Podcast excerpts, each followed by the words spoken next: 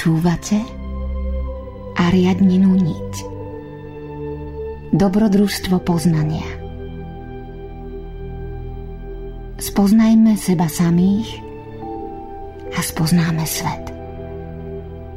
Zapáľme v sebe obetavú vôľu a vyvedie nás ako zlatá niť z labyrintu neslobody.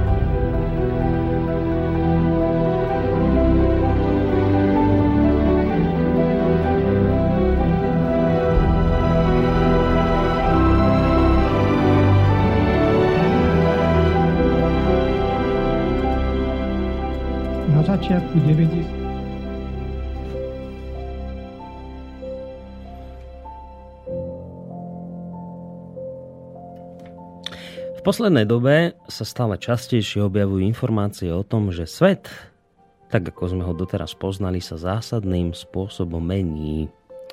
A my sme toho priamým účastníkom, respektíve pozorovateľom. Keď poviem svet, tak je to samozrejme iste veľmi široký pojem. Takže to trochu zúžim a poviem, že hovorím o geopolitike. Teda, že sa nám svet mení v geopolitickej rovine.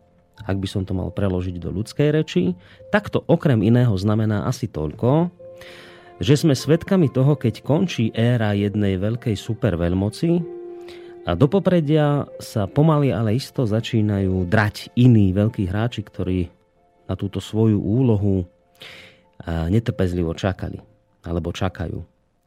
No a napokon, ak mám byť ešte konkrétnejší, tak vlastne hovorím o tom, že sa končí éra e, západnej kultúry, stelesňovaná predovšetkým Spojenými štátmi americkými, možno Európskou úniou a ich liberálnym kapitalizmom a prichádza obdobie rozmachu predovšetkým Číny a Ruska.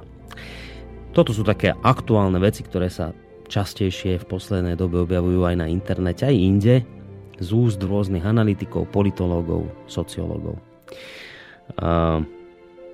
Ak dovolíte, vážení poslucháči, tak tu by som kde si ukončil vlastné myšlienky a urobím tak trochu netradičný úvod do tejto relácie, pretože nechám teraz pokračovať v tomto svojom úvode pána docenta Františka Škvrndu z Fakulty medzinárodných vzťahov univerzity, eh, Ekonomickej univerzity v Bratislave, E, s ktorým som totižto práve v nedávnej relácii sa rozprával aj práve na takúto tému, či teda skutočne končí éra západu. No a tu je jeho zhruba také štvorminútové vyjadrenie, tak si ho poďme v úvode tejto dnešnej relácie vypočuť. Na začiatku 90. rokov sa objavili v americkej teórie také dve, dva protichodné názory. Prvý zastával Francis Fukuyama, ktorý bol analytikom ministerstva zahraničných vecí a tvrdil, že nastal koniec dejín, skončil zlý socializmus, liberálna demokracia na celom svete bude úspešne postupovať dopredu, všetky problémy sa vyriešia, USA ako vedúci štát alebo vedúca mocnosť západu proste bude všeobecne svetovo uznávaná. Na to krátko zareagoval Samuel Huntington takou prácou Zrážka civilizácií, kde napísal veľmi zjednodušenie povedané, že skončili ideologické vojny, ktoré boli typické pre obdobie eh, bipolarity socializmu a kapitalizmu a dneska začnú vojny, alebo teda začne, začne zrážka civilizácií, ktorá vychádza z rozdielných kultúr a náboženstiev a už E, začiatkom 90, alebo prvej polovičky 90. rokov označí za tri najnebezpečnejšie civilizácie, kultúry, náboženstva pre USA islám, čínsky konfucianizmus a pravoslávie alebo ortodoxnú kresťanskú mm. církev. Pre USA by si udržali svoju slabnúcu pozíciu vo svete. Už nejde o to, aby vyriešili problémy, ale aby prinášali chaos, ktorý nedovolí tým, ktorí by mohli byť merateľní alebo porovnateľní s ich silou, aby sa venovali naplno svojmu rozvoju. A vytvoril sa taký široký pás nestability, keby sme to sledovali v posledných rokov v tomto storočí, alebo možno aj od začiatku 90. rokov minulého storočia. Začína to niekde na západe Severnej Afriky, v Maroku, v Alžírsku, prechádza to cez Severnú Afriku, zabehne to niekde až do dole Sudánu alebo južnejšie Sudánu až Somálska. Potom sa to cez Blízky východ, arabský polostrov posúva cez juh Strednej Ázie, najmä, z Afgani- najmä v Afganistane a teda jeho problémom v pohraničí s Pakistanom.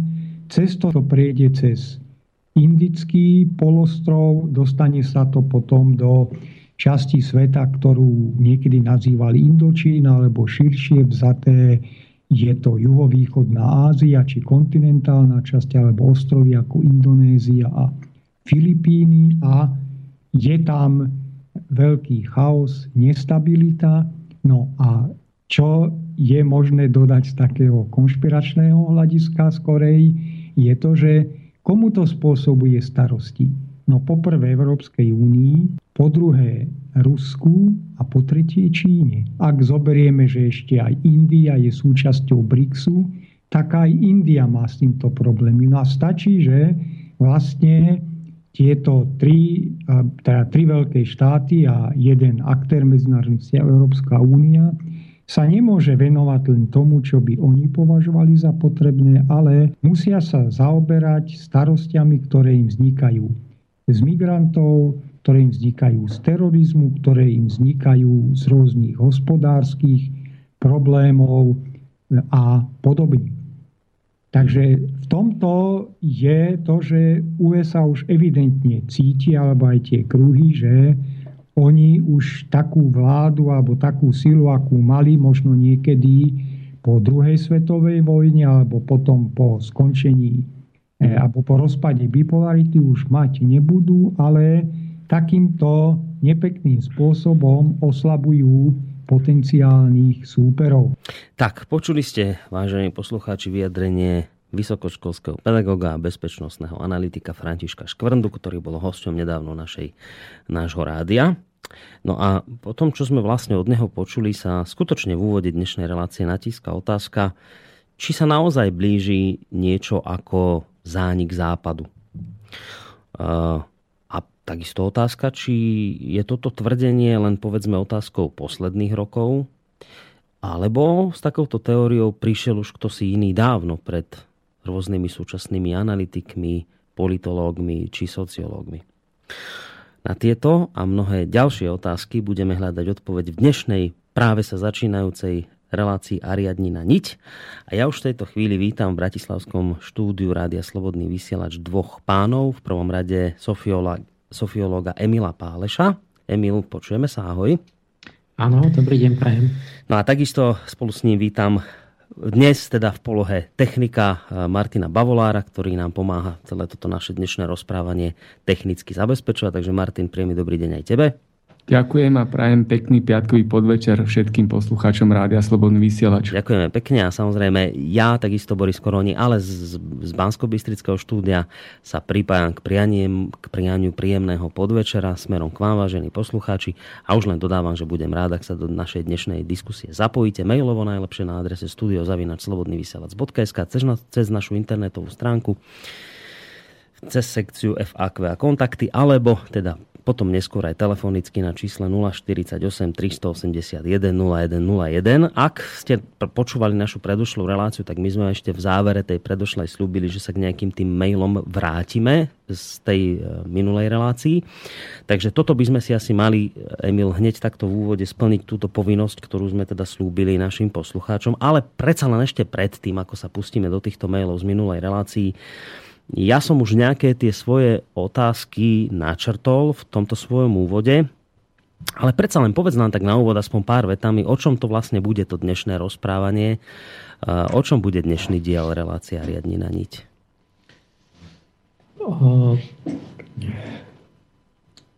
teda začnem ideme ale skočiť k tým otázkam. Hej, hej, pôjdem, pôjdeme, pôjdeme na tie maily, len, len som chcel len naozaj tak skrátke. Áno. Tému našu. Tak, tak, tak. Oswald Spengler a jeho zánik západu. To bola slávna kniha a máme práve 100 rokov, odkedy už Spengler napísal. Tak by sme sa pozreli pekne na to, že čo sa z toho, či sa tá, to jeho osudové proroctvo naplní. Že či uh-huh. je teda západná civilizácia odsudená na nezvratný pomalý úpadok a ste vysvetlím, že čo bolo v tej Špenglerovej knihe. Uh-huh. Je to veľmi také osvežujúce cvičenie, pretože uvidíme, že Špengler ako keby tu bol trochu z iného sveta. Je to úplne iné vnímanie, chápanie Ehm, všetko chápe naopak v podstate, hm. než to, čo my považujeme za samozrejme. A to je vždy osvežujúce cvičenie aj mentálne, že, že vlastne jak toto, toto teda je, akože keď, keď vlastne on zrazu hovorí všetko úplne inak. No a môžeme si to zhodnotiť, nakoľko sa to plní s tým odstupom 100 rokov. Môžeme to aj skritizovať, zobrať si z toho, že čo tam bola nejaká tá prínosná, nejaká živá idea, že čo bolo na tom pravdy. Mm-hmm. A, a zároveň robím to, čo vždy, že e, ono to úzko súvisí aj s tou mojou angelológiou. Mnohé tie prístupy, akoby tá metóda morfologická, ktorú Spengler používal na dejiny, tak uh, to je vlastne veľmi podobné tomu, čo robím ja aj keď ten systém, ten výsledok, tá koncepcia je vlastne iná. A, takže sa to akoby čiastočne prekrýva a čiastočne to vlastne je úplne iný výsledok tej jeho práce. Mm-hmm. Dobre, my teda sa pozrieme potom neskôr v tejto relácii teda na dielo spomínaného Osvalda Špenglera. Inak to si ma prekvapil, že tomu už je 100 rokov, odkedy to teda vyšlo toto dielo. To som nevedel, že až tak, taký dlhý čas v podstate uplynul. No, ale my sme sa teda v tej, tých predošlých asi troch reláciách venovali, alebo sme tak trošku e, zavrdli do, do toho sveta mikročastíc. Bavili sme sa teda o kvantách, kvantovej biológii, kvantovej fyzike, kvantovej matematike. No a ostali sme ešte tak trošku dlžní poslucháčom, ako som v úvode spomínal nejaké tie otázky, ktoré nám poslali a nestihli sme ich prečítať, tak začneme tú dnešnú reláciu teda s nimi týmito otázkami. A hneď poďme hneď na to. Tak Milan sa nám ešte, nás ešte v minulom dieli pýtal, mal tam asi také štyri otázky, tak pôjdem otázku po otázke. A, kde podľa vás sídli vedomie človeka ako jednotky? Stanislav Grof povedal, že hľadať vedomie v mozgu to je ako hľadať také zákonitosti v súčiastkách rádia až na molekulárnej úrovni, ktoré by vysvetľovali, že každé ráno o 7 sa ozve presný čas. Iní hovoria, že vedomie je umiestnené v duši. Tá je v oblasti hrude, lebo keď poviem ja, ukážem na svoju hruď a nie hlavu. Takže otázka znie, tá prvá jeho, Milanová. Kde podľa vás sídli vedomie človeka? Tak že tu moji posluchači sú zvyknutí klásť pokojne aj tie najťažšie otázky. Pravda, ma napadajú teraz dve veci, ma napadli k tomu. To, čo mal Grof na mysli, to je tá analogia s tým príjimačom, že vlastne či, či podľa materializmu vlastne ľudský mozog produkuje to vedomie, čiže všetko vzniká vnútri tých závitov a vlastne tá idealistom blízka taká analogia, ktorá sa im páči, je tá, že áno, nemôžeme poprieť, že mozog je potrebný na to, aby sa prejavilo e, vedomie, e, lebo keď ho poškodíte, tak, tak vlastne ako keby mm, sa neprejavuje, ako keby ste, ja neviem, zničili klavír e, nejakému Beethovenovi, tak zrazu je ticho. No ale ten idealista hovorí, no dobré, ale to neznamená, že Beethoven neexistuje, alebo že by Beethoven stratil talent, eh, alebo nejaký Chopin, ale proste nemá materiálny nástroj, no nemôže hrať. Mm. A takže tá idealistická analogia je taká, že mozog je príjimač, že vedomie je niečo širšie, uh, akašické pole, alebo nejaké egregory, alebo nejaké proste informačné, morfogenetické polia, takže niečo, čo nie je viazané celkom na hmotu, ale sa cez tú hmotu prejavuje, keď má vhodný nástroj a preto je možné prenášanie myšlienok možno, alebo nejaké že môžete v duchovne ísť niekam sa vcítiť do veci, ktoré sú fyzicky na inom mieste alebo v inom čase. Um, ja to, ťažko sa to rozhoduje, proste tá situácia je taká, že existujú argumenty pre aj proti. Uh-huh. Takže tá pravda, ja hovorím, že tak keď prvé najbližšie pravde budeme, je to niekde medzi tým, pretože neuroveda má obrovské teraz vlastne ťažké argumenty na to, že duša neexistuje. My, my sme, naozaj to sa mi zdá jeden obrovský moment, že my sme až do nedávna, ešte ja keď som začínal, tak sa mi dobre argumentovalo, že veď vlastne nevieme, čo sa deje v tom mozgu a že tam môže byť aj tá duša niekde. No ale teraz ako už je program, doslova to ide akoby na zmapovanie mozgu po neurónoch. Čiže my teraz už, už detailne sledujeme, že čo kde sa deje, v ktorom centre. A, a tie, tá konkrétnosť tých výsledkov je taká, že sa veľmi ťažko odpovedá na to, že jak je to s tou dušou. Keď sa s tým dá tak manipulovať, že začíname presne vidieť, že čo tam je v tom mozgu a urobíte to, tamto, mm. dostanete presne výsledok, ako keby ste prehodili niečo v nejakom strojčeku. Mm-hmm. A, a to, čo tam robíte, je povedzme ľudské e, city alebo morálka a, a, tak to, to, je, to je také desivé, akože že proste tá neuroveda dnes je to, čo hrozí úplnou porážkou idealizmu. Tak ako kedysi vydesil nás Darwin alebo, alebo takéto tie tá nová biológia. A ja len na základe viery dúfam v to, že už to bude nejaká mladšia generácia, ktorá dokáže urobiť to, čo um, podobnú vec, ako, ako mne, keď som hovoril o tom lamarkizme, že istým spôsobom môžem povedať, že sa podarilo e, ako keby odraziť ten útok toho mechanického démona. Mm. Že ja keď som bol mladý, tak bolo, že úplne mechanická genetika. Že proste DNK je program a my sme jednoducho výsledok toho, toho, toho jak hodinový strojček. A, a to sa verilo, proste každý si veril, čo chcel, kým sa ne, úplne nezmapoval ten, ten genom. A keď sa zmapoval, ja som to hovoril 20 rokov dopredu, že len to zmapujte už konečne, aby sa konečne ukázalo, že to tam nie je. A teraz fakt vieme, že to teda tam nie je, že ten, ten, tento DNK nie je proste riadiaci program všetkého, hmm. ale že je aj riadené niekým alebo niečím. A zase teda nevieme, čo to je. Či to je iba to, to telo ako celok, alebo či tam vstupuje tá duša. Ale teda nebolo to tak, že je to proste mechanický program. A ja len v toto tak dúfam intuitívne, že nech sa už ten mozog rozumie, nech ho zmapujeme, lebo potom už konečne predpovedám vysvitne, že nebudeme rozumieť. Zase, zase tam budú nejaké javy konkrétne, ktoré, ktoré sa budú vymykať ako keby tomu, tomu materiálno-mechanickému modelu, že proste to je iba počítač, v ktorom sa mhm. spracujú informácie. Dobre, od Milana dáme... A d- druhé, čo ma napadlo, to mi teraz poslala Sonia, že to je taký článok to bol, že srdce ako piatý mozog. To, je iné k tomu istému, k takej otázke, že kde sídli vedomie. Lebo tra, tradične e, v antike napríklad boli jedni filozofi tvrdili, že v hlave a druhý, že v srdci. Tak kde?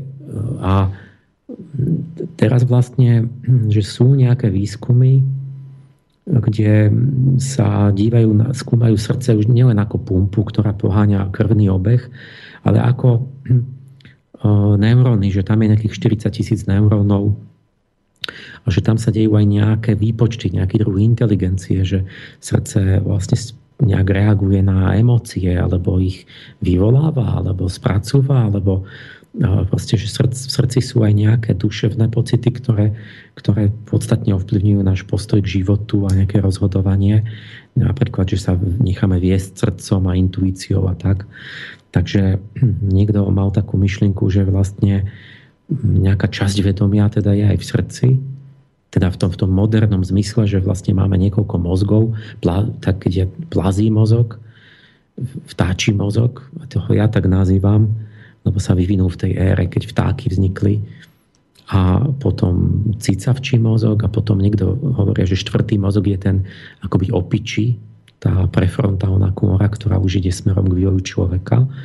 Ale v srdci, že je vlastne akoby ten nervový akoby zhluk, ktorý možno niektorí začali nazývať, že to je nejaký piatý mozog, že tiež sa tam nejak spracúva informácia. Dobre, no poďme ale ďalej, lebo aby sme ešte aj nejaké ďalšie maily stihli prečítať. Ešte od Milana dám jednu otázku, keď on sa pýta za trošku inú vec, že ako si vysvetľujete to, že svet urobený je tak, ako je, že veľká väčšina fauny a flóry, keď nie všetky, je závislá na smrti iných druhov. Proste ich musí zožrať, aby získala potravu. Zaznel na Slobodnom vysielači názor, že je to tu urobené tak preto, aby sa tu maximálne trpelo. Je to podľa vás úmysel, alebo ste na to objavili nejakú zákonitosť? Ja neviem, že čo, čo z kontext, že čo to, kto to prečo hovoril s tým utrpením. Hm. No, ehm, pokiaľ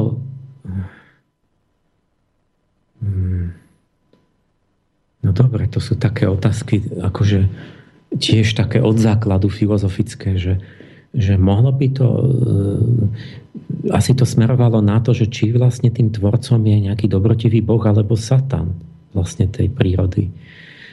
A to tiež bolo takto, to, to po stáročia bola diskusia, pretože my v nejakom tom poslednom čase máme takéto, takéto nejaké ťuťulíkovské náboženstvo v cirkvi, že všetko stvoril dobrotivý boh, ale toto, toto, toto každý vedel, po tisíc ročia, že to nie je také jednoduché, že, že to sa nikdy nehovorilo takto, alebo teda nie všetci si to zďaleka mysleli, lebo mm, napríklad takí, čo trošku boli gnostici, tak vedeli, že mm, Boh nestvoril vôbec tento svet, ale Boh stvoril, to my máme všetko už popletené, tie pojmy, ste podľa napríklad židovského kej kabaly, tak Boh stvoril, ale to, to, to berešit a toto to, to, to stvorenie sa týka duchovných právzorov.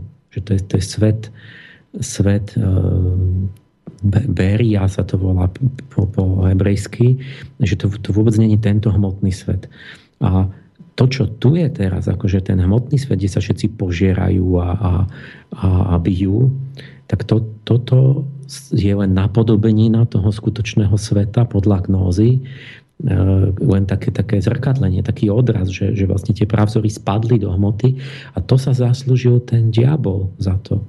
Ej, celý staroperský názor bol taký, že vlastne bol duchovný svet a diabol ako keby to, to vtiahol do hmoty, zmaterializoval to a pritom to pokrivil. Takže to je, to je starodávna otázka, že či ten hmotný svet v skutočnosti bol takto úmyslom Boha, alebo alebo to, že sa diabol o to pričinil. samozrejme ten Boh to mohol tušiť ako vševedúci, že, že tam ten diabol bude. A keď sa teraz opýtame z iného konca, že, že, že mali by sme nejakú koncepciu, že ako to urobiť bez utrpenia, ten svet tu. Že napríklad organizmy by potom, to čo ma napadá, že by museli fungovať všetky na základe, priamo na základe iba tých fyzikálnych energií, tak ako rastlina že rastlina priamo žije, premieňa tú slnečnú energiu a nemusí nikoho požierať. A, ale už celý zviera, ale, ale, rast, no, ale celý zvierací svet vlastne už je na...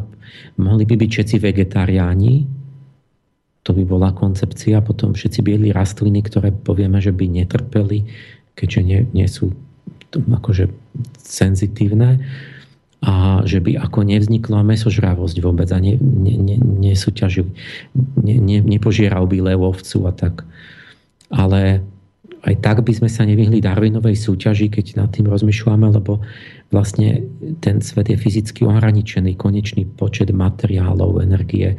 Takže vlastne by sa nemohli množiť, len tak museli by niekde hynúť. Niekde by napríklad hynuli na nedostatok potravy už, aj keby boli vegetariáni.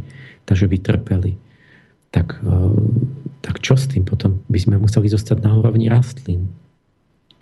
Alebo mať len obmedzený počet detí, že aby to presne ako by tie mhm. zvieratá, tak, mm. tak niečo by sa dalo vymyslieť, nejaký taký svet, kde by sa netrpelo, teoreticky, ale zrejme akoby tak teologicky, keď by som to takou, takou náboženskou psychológiou povedal, tak tak prečo Boh dopustil akoby diablovi zasiahnuť do evolúcie, aby tam vniesol tú, tú darvinovskú ako keby boj a utrpenie, tak vysvetlenie teologické, scholastické, klasické je, že, že ľudia, pretože sú hriešní, že akoby duchovne padli, potrebujú utrpenie na svoj vývoj že oni by sa nevyviali by si tu. Keby bolo mhm. všetkého dosť a bolo by dobre, tak by sme skončili jak tie nejaké myši, alebo čo, že by, vidíte to na ľuďoch, že to je pravdivé vysvetlenie, že keď majú blahobyt,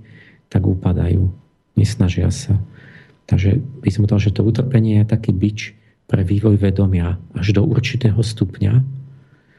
Vo chvíli, keď prevezme človek, že sa sám motivuje a už sa chce duchovne vyvíjať bez, bez toho, že ho niekto naháňa s tým byčom zvonku, tak vtedy to utrpenie stráca akoby tú, tú nevyhnutnú nejakú potrebnosť a vtedy by už nemuseli ľudia trpieť mm-hmm. ako celok. Mm-hmm. Čiže povedzme, že by nejaká civilizácia nemusela prechádzať nejakými utrpeniami, keby, keby už bola na tom stupni, že, že si sami kladú cieľ sa seba zdokonali ľudia, ten stupeň ale sme nedosiahli. Hmm. Dobre, toto by mohlo stačiť ako odpovede Milanovi. Dáme ďalší mail od Mikuláša. Keďže v čase premiéry budem cestovať, tak svoju otázku položím ešte takto v predstihu otázka nie je priamo k téme. Pán Páleš, mohli by ste nám, nedočkavcom, čo očakávame uzavretie vašej práce posledným archanielom, prezradiť hlavné rysy súčasného archaniela Michaela, čo sú jeho silné stránky, ako vplýva na civilizáciu?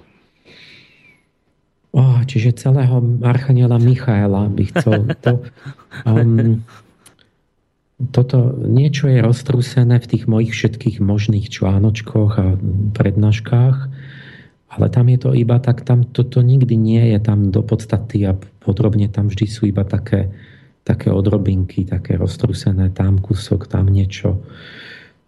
V skutočnosti to e, bude to v tom treťom dieli, bude tam podstatne viac, možno 10 krát viac a lepšie, než čo bolo alebo niekoľkokrát viac, ale hlavne kvalitnejšie aj širšie e, tie, ten záber, než čo bolo v tom, v tom prvom ešte jednozväzkovom vydaní o Michailovi. A ja, to, to sa ne, nedá. Ja tu môžem akurát to využijem na to, že vlastne namiesto odpovede vyzvem posluchača, aby prišiel na školu angelológie. Tak, kde dobre. máme na, na to 3 dní. Tak. Na toho Michaela, čo je málo. Dobre, stačí takto a dáme ešte ďalší mail od Kristiana, ešte dva tu mám a potom už pôjdeme naozaj na našu tému. Tak Kristian sa pýtal ešte v minulej relácii toto. Mali ste tam raz Petra Marmana, ktorý rozprával o emocionálnych mapách, grafoch kde bol pokus, vyvolávali vedci u probandov emócie a testujúci museli zaznamenať, kde v tele pociťovali svoje emócie. Vznikla potom mapa, spravil sa priemer, kde pociťovali svoje emócie. Veľa emócií pociťovali ľudia v hrudníku a v oblasti srdca. Napríklad láska, šťastie. Ako pán Emil Pálež vníma dušu a že kadiaľ vchádza. Je duša v celom tele naraz, ako taký neviditeľný duch od hlavy po pety Není potom bezpredmetné, bezpredmetné, kde vchádza a čo srdce? Vy ste hovorili, e, že sa hovorí o niektorých ľuďoch, že nemajú dušu, ale hovorí sa aj, že nemajú srdce. Není potom duša a duševné pochody v tele blízko srdca, tak ako, vchádza, vychá, ako, tak ako to vychádza z emočných map? Pýta sa Kristián.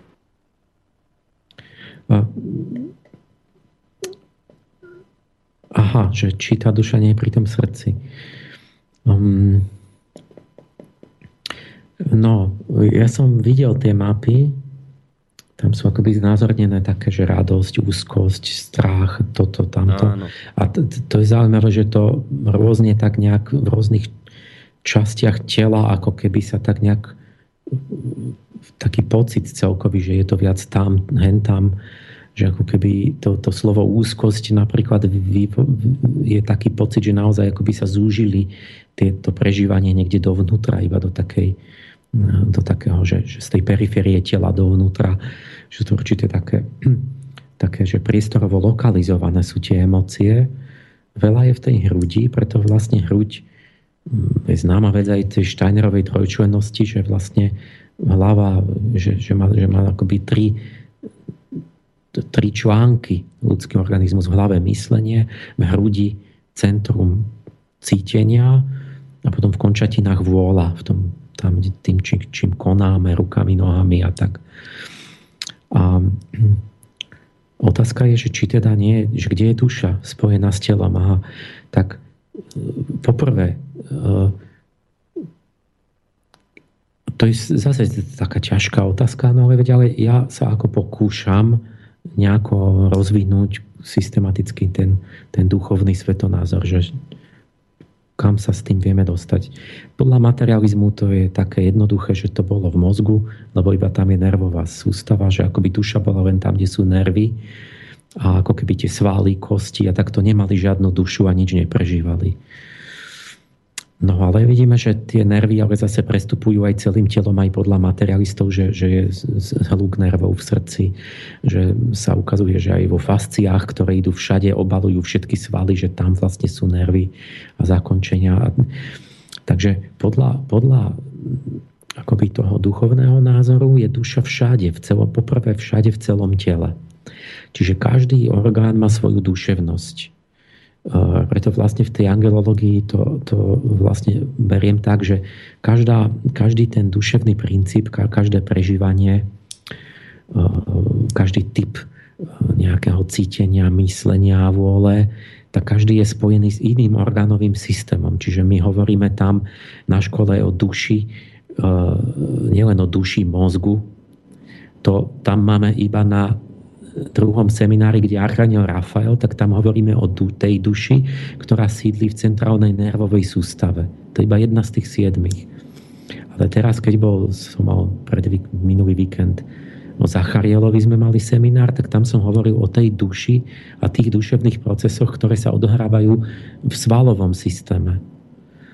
A čo ako z materialistického hľadiska je to také, že no a kde svaly majú nejaké duševné procesy? Teraz už trochu tušíme, že možno trochu áno, ale, ale proste te, to, tá duchovná veda pozoruje vnútorne, že my proste v súvislosti so svalmi prežívame určité, napríklad určitý typ myslenia. Som dal príklad Goetheho, ktorý mal ten jupiterský typ intuície a on to tak prežíval. On, on keď tvoril, on musel chodiť. On nemohol sedieť s tým perom. On, on chodil, aj keď bol v izbe, tak chodil od okna k stene. Lebo sa prechádzal. Pretože čerpal inšpiráciu zo svalového systému. A my hovoríme o duši kostí, že vlastne ten aniel Saturna je taká duševnosť, ktorá sídli v kostiach, nie? v kosti, kde nemáte, tam sa akože skoro nič nedeje, lebo to je do veľkej miery minerálny orgán. Takže ten, ten, ten duchovný pohľad je taký bohatý, že všet, každá časť, aj, aj to, čo nie sú nervy, je spojená s nejakou duševnosťou v prvom rade. A, ale potom môžeme um, um, no a každý iná, každý iným spôsobom, čiže môžeme hovoriť špeciálne o tom, e, že ktorá duševnosť v akej časti tela, to vlastne je zobrazené v tom stredovekej melotézii, v tom, to je taký obrázok človeka a na ňom znamenia a planety. Že ako keby každá, ten archetyp, duš, každý duševný proces je akoby inde na inom mieste tela. A mm, môžeme hovoriť áno o tom, že teda tá duševnosť v tých kostiach, teda že najmenej do kostí, tie sú najneduševnejšie. Ale je tam nejaká duševnosť, ale najmenej sú oduševnené. A, a povedzme, že to srdce alebo ten nervový systém, že sú najviac oduševnené, že tam priamo hneď vidíte, že jak to srdce sa rozbuchá, ako reaguje, že tam akoby tá duša preniká do toho tela iným spôsobom, než do, do nejakých, povedzme, do, do, do tých kostí. Tam je to najmenej. A to je povaha toho, mm-hmm. toho princípu.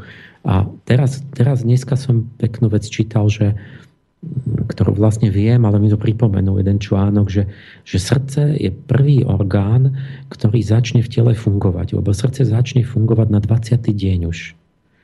A tak som si povedal, no to je taký pekný príklad toho, že vlastne keď sa e, oduševní človek, to minule som hovoril o tom, že my to vlastne, jak tú dušu poznáme fyzicky očami, no, no napríklad pohybom, že sa niečo začne pohybovať. Tak to, že srdce je prvé, čo začne byť, lebo mozog až na nejaký 90. deň začne byť funkčný. Uh, tak to by znamená, to by sme mohli si vyložiť pekne tak, že tá duša vstúpi do človeka do srdca najprv. Cez to srdce, no. To, to jeho ja. A že, po, a že to je ten nejaký prvý a dôležitý orgán, e, keď ešte mozog ešte vôbec nie je vôbec utvorený a nefunguje poriadne, tak vtedy už to srdce vlastne funguje. Dobre. A uh, dám ešte posledný mail. Ten je to trošku taký jemne odľahčujúci, že dobrý deň, ale toto mi už naozaj minule písal poslucháč a opäť teraz dal ten istý mail, tak prečítame. Dobrý deň.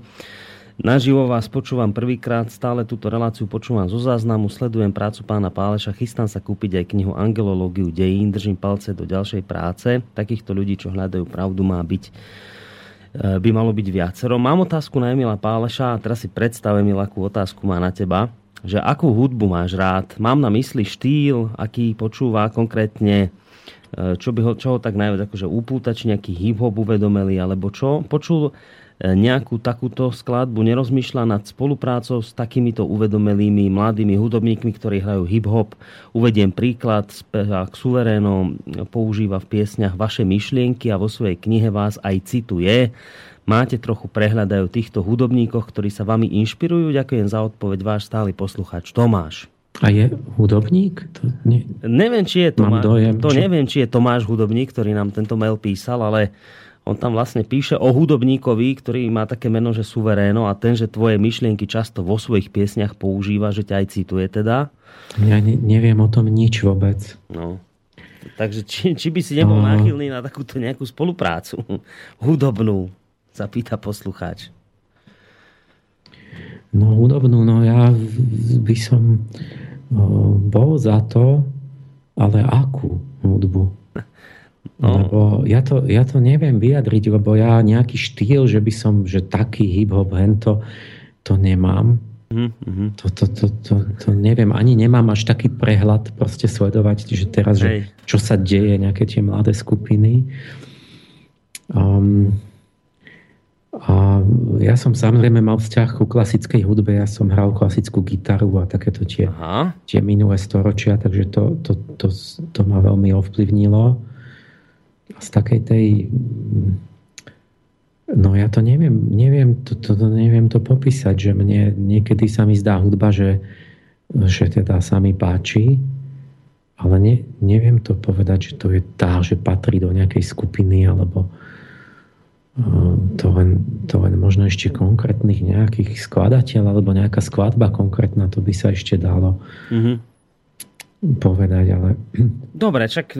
Ja samozrejme, že ja si predstavujem, že, že na tých sedem archanielov, tak jak sme niečo povedzme malovali s tým Davidom Newbatom sedem obrazov, takže ja som mu to vykladal tých anielov a som mu to predvádzal a on, on maloval a Robil som dokonca pre sochárov takých, také inštrukcie ako prvé, také, že ako by mohli vyzerať sochy tých, tých siedmých anielov, lebo som mal taký podnet, že prišla pani, ktorá mm, je taká, že nemá problém s peniazmi a stavia si zámok.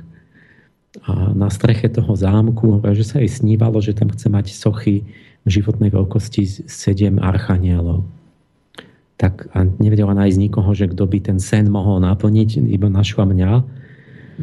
Tak som robil taký návod, že ako by mohli vyzerať, aby, aby sa to sochársky vyjadrilo, tie, tie nejaké gesta tých siedmých anielov.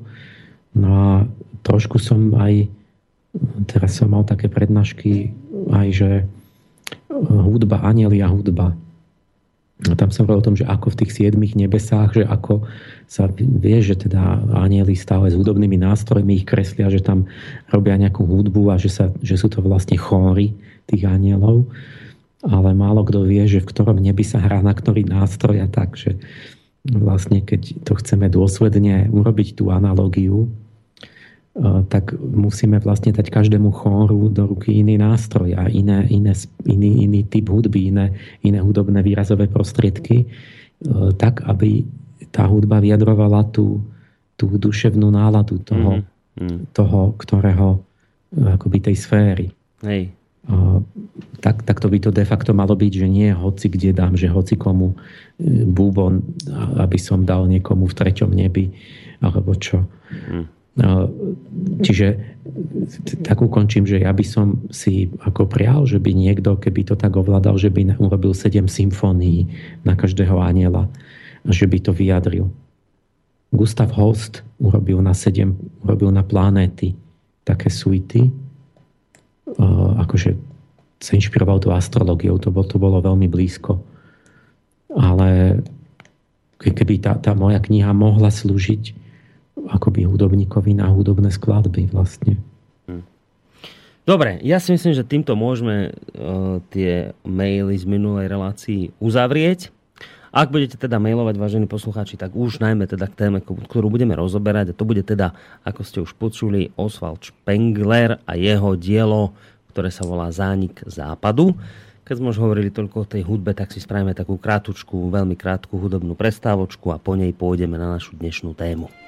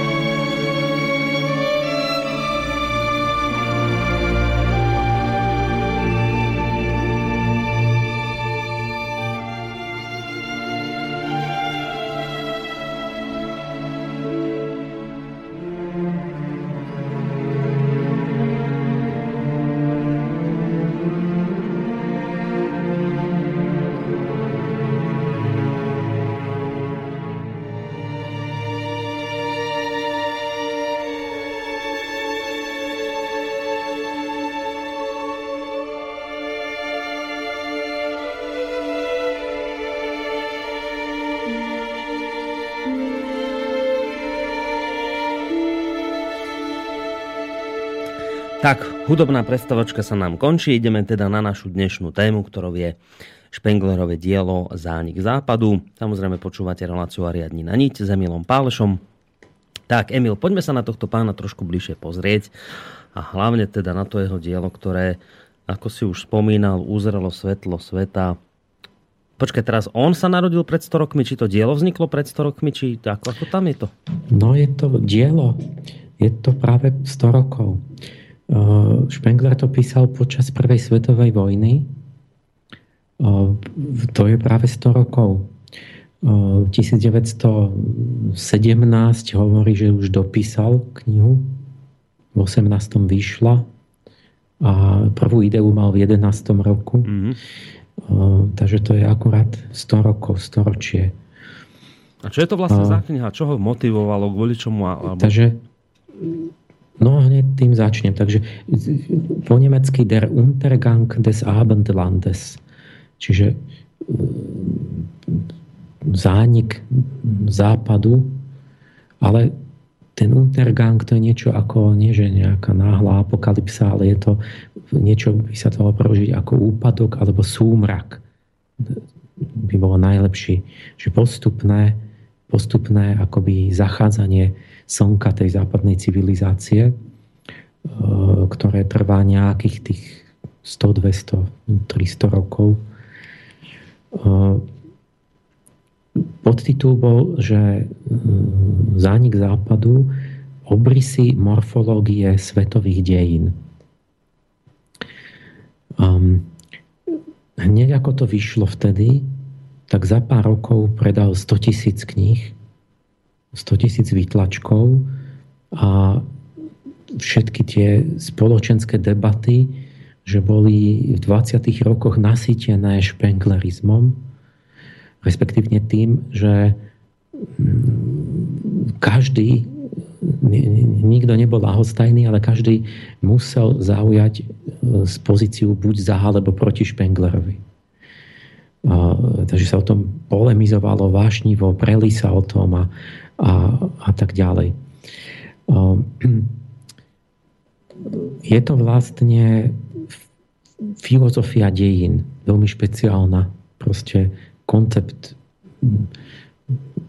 filozofie, kultúry, vývoja, civilizácií, dejín, ktorý je zakorenený metafyzicky. Čiže ide tam o také hlboké duchovné, proste metafyzické princípy, e, ktoré sú súčasťou tej filozofie a ktoré vysvetľujú, ale aj predpovedajú dejiny tých vysokých kultúr alebo vyspelých kultúr. Za, začalo to tak, hovorí Špengler, že on v tom 11.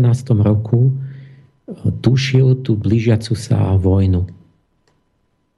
Pod vojnou môžeme mysleť svetovú vojnu. Historici niekedy hovoria, že prvá a druhá vojna, že to bola jedna svetová vojna, lebo vlastne oni príčine aj súviseli v podstate tá prvá vojna splodila tú druhú vojnu a že to bolo iba prímerie medzi tým. A Spengler hovorí, že on tušil, že ak sa to blíži a chcel sa vyjadriť k nejakým tým, tým politickému dianiu súčasnosti.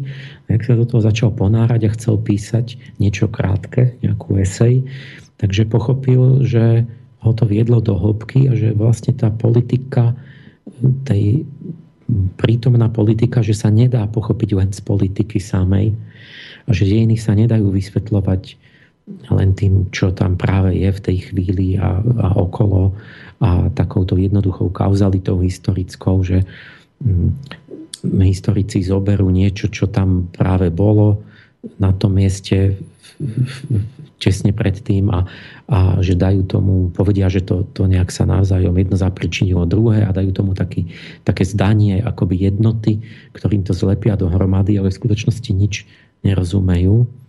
A Špenglera to viedlo do hĺbky a hovorí, že nejaké hlboké tenden, že tieto, to, čo sa deje, to nevyplýva len z toho, že neviem, včera niekto niečo urobil, alebo teraz je nejaká situácia, ale že tam je tá príčinnosť, ide aj zvnútra, z, tých, z akýchsi hlbokých tendencií duchovných v tej dobe e, zo srdca tej civilizácie, že nejaké podstatné rysy sú tam, ktoré sú akoby skryté, neviditeľné v duši tej kultúry ktoré, ktoré sa dajú vyčítať akoby z takých okrajových vecí, ako že sa len prejavia napríklad v umeleckom výraze alebo v nejakých filozofických koncepciách.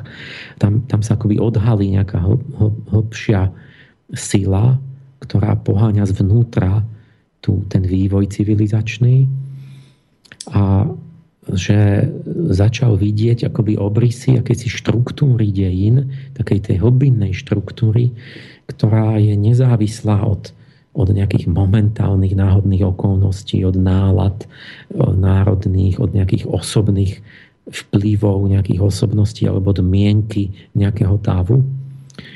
A začalo sa mu vynárať pred očami tá jeho metóda, a to je vlastne tá porovnávacia morfológia čiže tvároslovie, morfológia je tvároslovie vlastne po slovensky eh, dejín.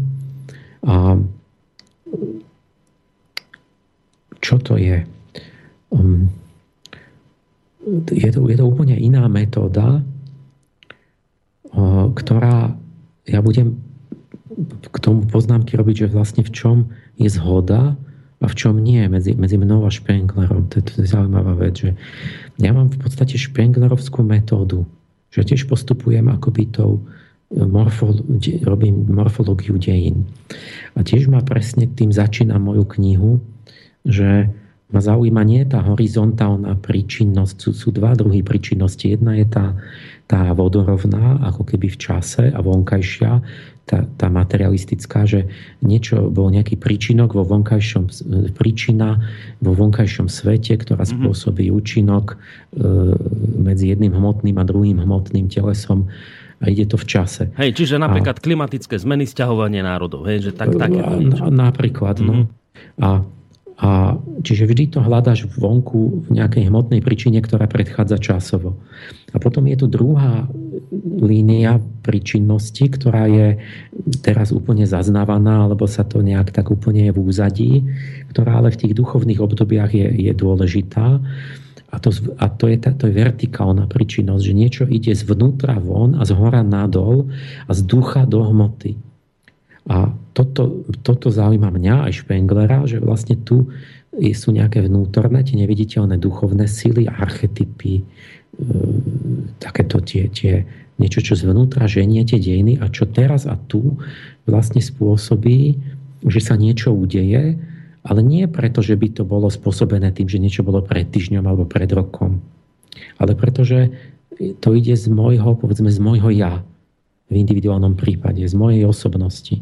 Alebo pretože v prípade kultúry to ide, že tá kultúra má nejaký archetyp, nejaké, nejaké svoje duchovnú identitu, alebo nejakého archaniela, ducha národa, alebo niečo. A to bolo v móde ešte za romantikov, že vlastne sa vysvetľovalo z ducha národa niečo. A či akoby trochu zakorenený v tom Goethe, Goetheho období a tak. Čiže on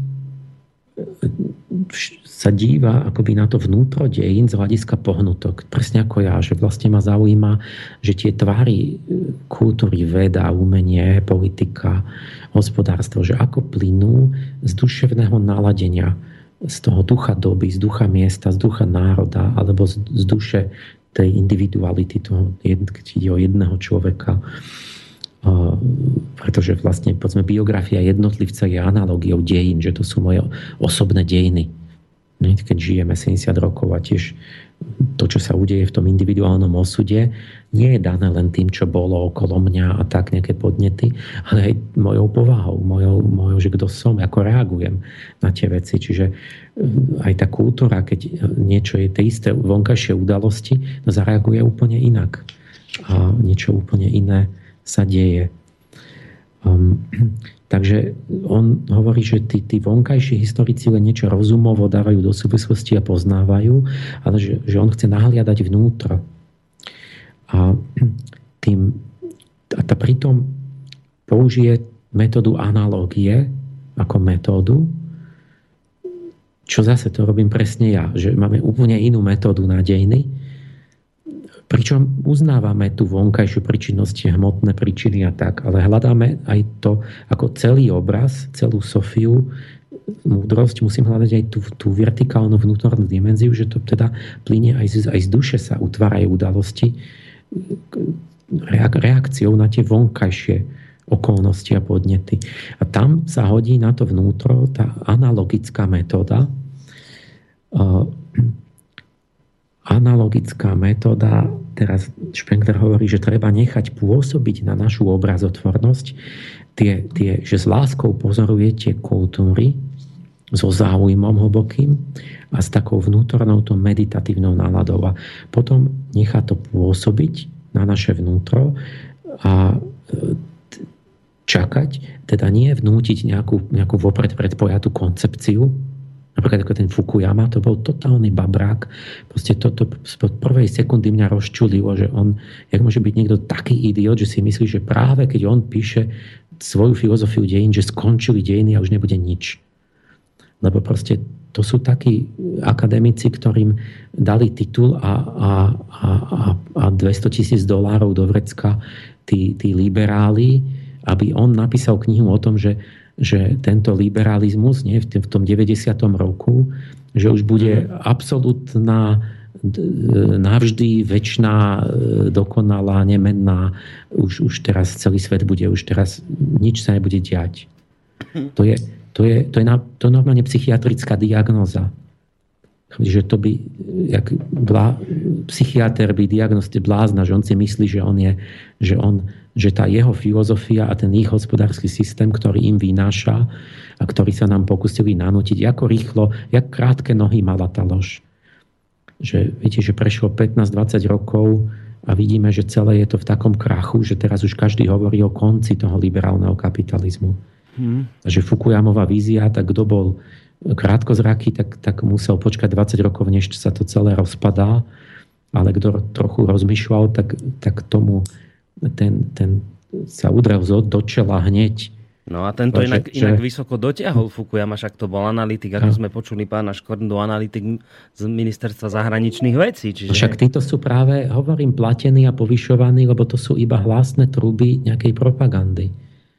Proste to, není, to nie je mysliteľ, alebo vedec, alebo filozof. To je, to, že on dostane do vrecka a, a hovor, že liberalizmu, tá, ten, tá naša, ten systém, čo práve teraz bol, že to išli implementovať na celú východnú Európu, tak práve mal také hlasné trúby takých pseudoakademikov, že oni majú hovoriť, že to je absolútny, väčší, dokonalý, navždy pre celú zem systém, ktorý a už nebude žiaden vývoj ľudstva ďalej to pritom, to, to každý trošku mal filozofickú nejaké také základy, tak vedel, že čem Heraklejta, že, že každý pohyb, že stále je nejaký zápas o niečo, o nejaké protiklady. Keď není, hneď sa vytvorí.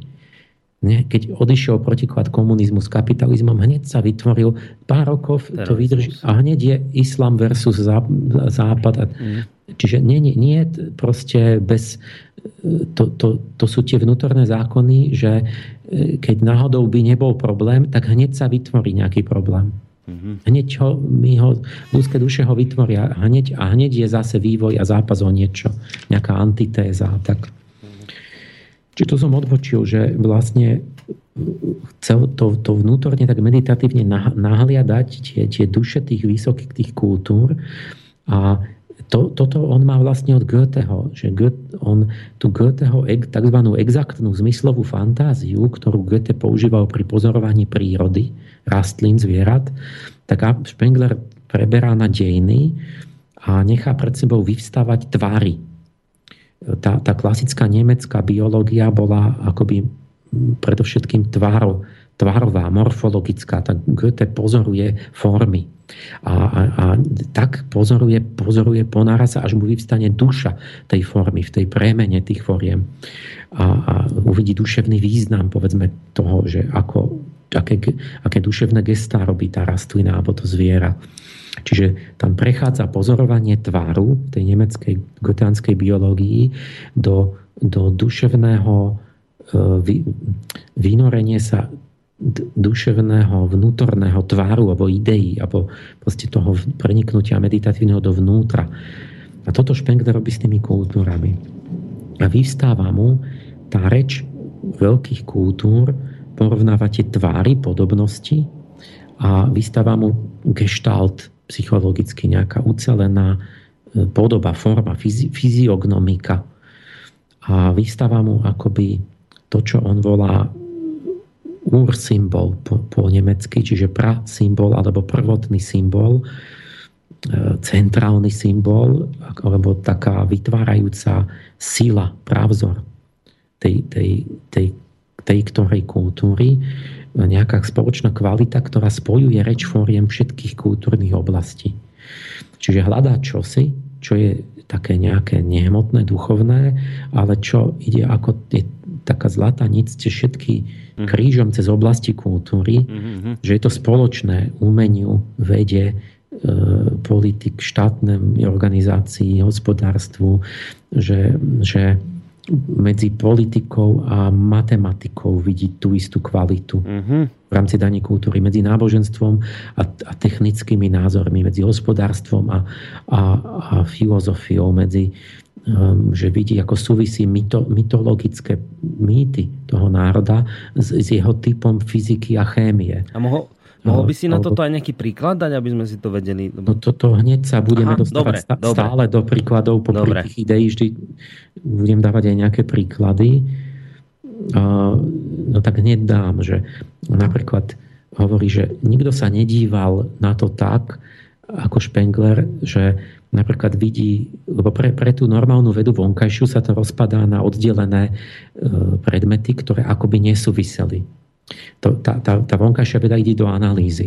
A táto, to, táto snaha ísť k tomu duchovnému, tak to je vlastne tá analogia, to je syntetická metóda a ten duch, to hľadanie toho vnútra a ducha vedie k syntéze, k spojovaniu veci. A toto stále presne toto robím ja.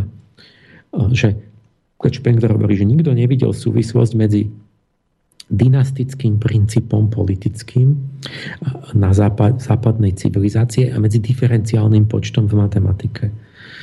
Alebo že medzi, medzi štátnou formou Grékov, čo bola polis, mestský štát, a euklidovskou geometriou. Alebo príklad mal, že maliar, perspektíva v maliarstve renesančnom s prekonaním priestorov železnicou Fú, to, je to ťažko predstaviteľné. Alebo že rozhlas súvisí už Plenglera s ďalekonosnými zbraniami. Čiže bol čas, kedy sa e, bojovalo iba na blízko, meč, štít, takéto. E, a, a aj správy sa mohli odovzdávať len tak nejak e, a až potom nejak vidí ten, že no, prídeme k tomu alebo ja neviem, že medzi kontrapunktickou hudbou a kreditným finančným systémom. Už pengrala súvislosť. Nejaká veľmi hlboká, duševná, že totiž súvisí to s nejakým, že s chápaním času. A takto začne vidieť akési podobnosti. Tej podobnosti sú, vidíš, že to není, že by sa kreditný systém podobal teda návonok to je o peniazoch a to je o hudbe, ale tá určitá duševná kvalita, kde Špenger hľadá, že z čoho, že aký človek to stvoril. Že, že tam v hĺbke niekde v koreni je ten človek má nejakú kvalitu duševnú a tá sa prejaví vlastne aj na tom, ako urobí tú hudbu, ako urobí architektúru, ako urobí finančný systém. Tak toto on hľadá úplne taký ten, ten duševný koreň a tak tomu vznikajú vlastne také z hluky morfologických spriazneností. Taká klasterizácia, či také strapce, tak sa mu zhlukujú určité javy kultúrne, do, do, ktoré sú tingované alebo potfarbené touto určitou kvalitou duševnou. Toto stále robím presne ja. v tom ešte stále akože robíme podobné. A a potom samozrejme hovorí, že, že analógia, že to musí byť ako tak presné, že musí človek preniknúť až k tomu, k tomu prasymbolu, k tej kvalite, lebo že sú aj falošné, povrchné analogie, ktoré sú bežné, že napríklad ľudia hovorí, že Alexander a Cezar. Že no tak Alexander to bol ako taký Cezar, bol to veľký vojvodca, ktorý dobil veľké územia. A Špengler hovorí, nie, nie, že to je povrchná vonkajšia analógia, že ja im zmerajú počet kilometrov štvorcových, ktoré dobil a tak a že je to nejaký vojvodca. Hovorí vôbec nie, že to je úplne sú si cudzí. Cezár je výrazom úplne iného vnútra a úplne inej duševnosti a úplne inej konštelácie vnútornej a má to úplne iný zmysel, keď Cezár dobil veľké kolónie, Gáliu, než keď Alexander dobil Perziu že tam išlo o úplne iný cieľ, zmysel, duševné pohnutky. A že Alexander je v skutočnosti analogicky s Napoleónom, ale nie s Cezarom. Lebo za Napoleónom stáli určité sily vnútorné, ktoré akoby mali zmysel a tú, tú svoju akoby poslanie, podobné ako u toho Alexandra.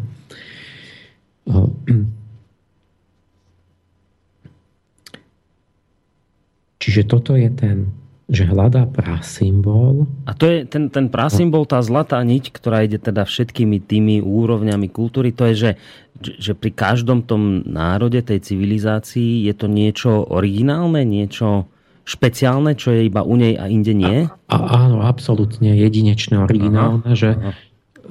to má len ona, že ako to je tá individualita tej kultúry. Uh-huh.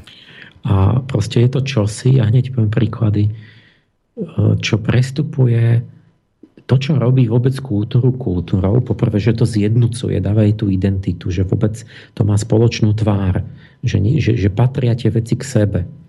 A, a dáva jej kontinuitu, že, že to v čase to udržuje ju pokope. A, a, a prestupuje to ako taký základný vzorec všetkými zložkami, že akoby celá tá kultúra sa dala odvodiť z toho, z toho prvotného symbolu alebo princípu či to je typ sochárstva, poézie, hudby, filozofie, vedy, či to som hovoril.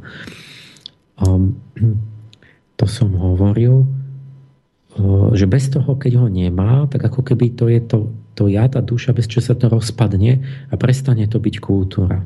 A prestane to mať súvis navzájom, tie časti kultúry a prestane to mať súvis aj v čase, že, že vlastne akoby všetko je hoci ako, ale už to nemá, nemá tú jednotnú tvár, nie je to zviazané vnútorne tou, tou, hm, tou duchovnou silou, ktorá je akoby tvorivým prámeňom tej kultúry.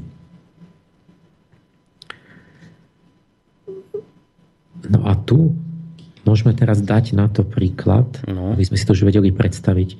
Ja ešte to poviem, že z tej, z tej biológie, akoby mor, morfologickej, že to je tá krásna vec, že napríklad zoberte rastlinu, uh-huh. Goethe skúmal rastliny, rúžu. Tak teraz vy vidíte, že tá rúža má čosi, lebo Goethe skúmal ešte ako keby tak bol duchovný biológ, že, že ako keby mala nejakú dušu, nejak, nejakú, nejakú svoju jedinečnú rúžovitosť. Platonskú ideu rúže. Lebo vy, a podľa nej, jednak rozoznáte tú rúžu od každej inej rastliny, lebo všetky sú iné. Niečo je laliovité, niečo je zemiakovité, niečo nie, nie, nie rúžovité. A, a jednak poznáte každú časť tej rúže, že to patrí k tej rúži. Čiže keby ste to nepoznali, aj by ste rozstrihali na kúsky, že dali by ste kvet oddelili, list oddelili, eh, ja neviem, plody oddelili, tak by ste vlastne videli, že každá časť tej rúže je, eh, má signatúru tej rúže. Že, je, že sa podpísala na nej tá rúžovitosť, že to patrí k sebe, že esteticky, uh-huh. umelecky patrí tá, ten rúžový kvet k tým listom a k tým plodom a k tým, ja neviem, tyčinkám a k tomu. A že keby ste chceli, povedzme, zlepiť list lalie, e, povedzme tu s rúžovým kvetom, alebo mm-hmm. laliový kvet s tou, s tou stonkou ostnatou rúže, mm-hmm. tak by ste cítili, že to nepatrí k sebe, že to nesedí. Mm-hmm. Že to nie je utvárané podľa jednotnej estetiky, podľa jednotného vnútra. A že tá rúža tvorí organizmus. Aha. Čiže ona, to, to nie je, že polepíte hocičo, že dám, neviem, koprivové listy, e, na to prilepím, ja neviem, koreň zemiaku, tú hlúzu a, a hore nasadím, ja neviem, e, nasadím tam hore nejakú, nejaké kvetiny, čo ja viem, e, tú snežienku. Hm. No, no dostanete nejakú blbosť, že to není organizmus, to je nejaká, nejaké zlepenina proste eklektická. Takže takto v biológii, toto si predstavte toto, že jak to krásne vidieť. A pre Špenglera práve kultúry sú organizmy, ktoré sú utvárané vnútorne jednotne a sa vyvíjajú aj v čase ako tie rastliny, že všetko má svoj čas. Mm-hmm. Rozvíjajú sa listy, v tomto kvítne, že nie, že najprv sa zrodí zo semiačka, klíči ten organizmus, je kultúra. Potom mladá má svoju jar, každá kultúra. Potom je rozkvet, príde leto, kde, kde začne vydávať tie, tie, teda sa rozvíjať najviac, príde jeseň e, tej kultúry, kde vydá svoje plody už zrelé a, a, a nakoniec zima kedy už akoby všetko odumrie a už sú tam len tie, tie stvrdnuté semená. Takže pre Špenglera je to celá, to je orga, organická filozofia dejín, že kultúry sa vyvíjajú ako organizmy, ako bytosti, ktoré majú dušu, majú, tá, tá sa ako keby stelesňuje postupne v tej kultúre a to trvá podľa Špenglera tisíc rokov. Že každá kultúra má svoj čas, tak ako človek žije v priemere 70 rokov, uh-huh. kultúra má svojich tisíc rokov, Áno. plus minus približne, a, a má svoje fázy ako živý organizmus, ako by mladosť, vrchol, sta, zrelý vek, starobu uh-huh. a potom starne, umiera odumiera. Čiže za tých tisíc rokov si každá z tých kultúr, z tých veľkých civilizácií teda prejde uh, svojou jarou, letom, jeseňov a zimou. A že je to takto pri každom. A, pri každom... Áno, a vždy je to tak, že má tých tisíc rokov si prejde takým biologickým oblúkom od narodenia po smrť. A je to, je to organizmus, ktorý je taký ucelený sám v sebe, ako, ako, nejaká, ako, ako telo nejakého zvieraťa alebo človeka a, a žije si viac menej sama v sebe, se, určovaná svojimi vnútornými zákonitosťami.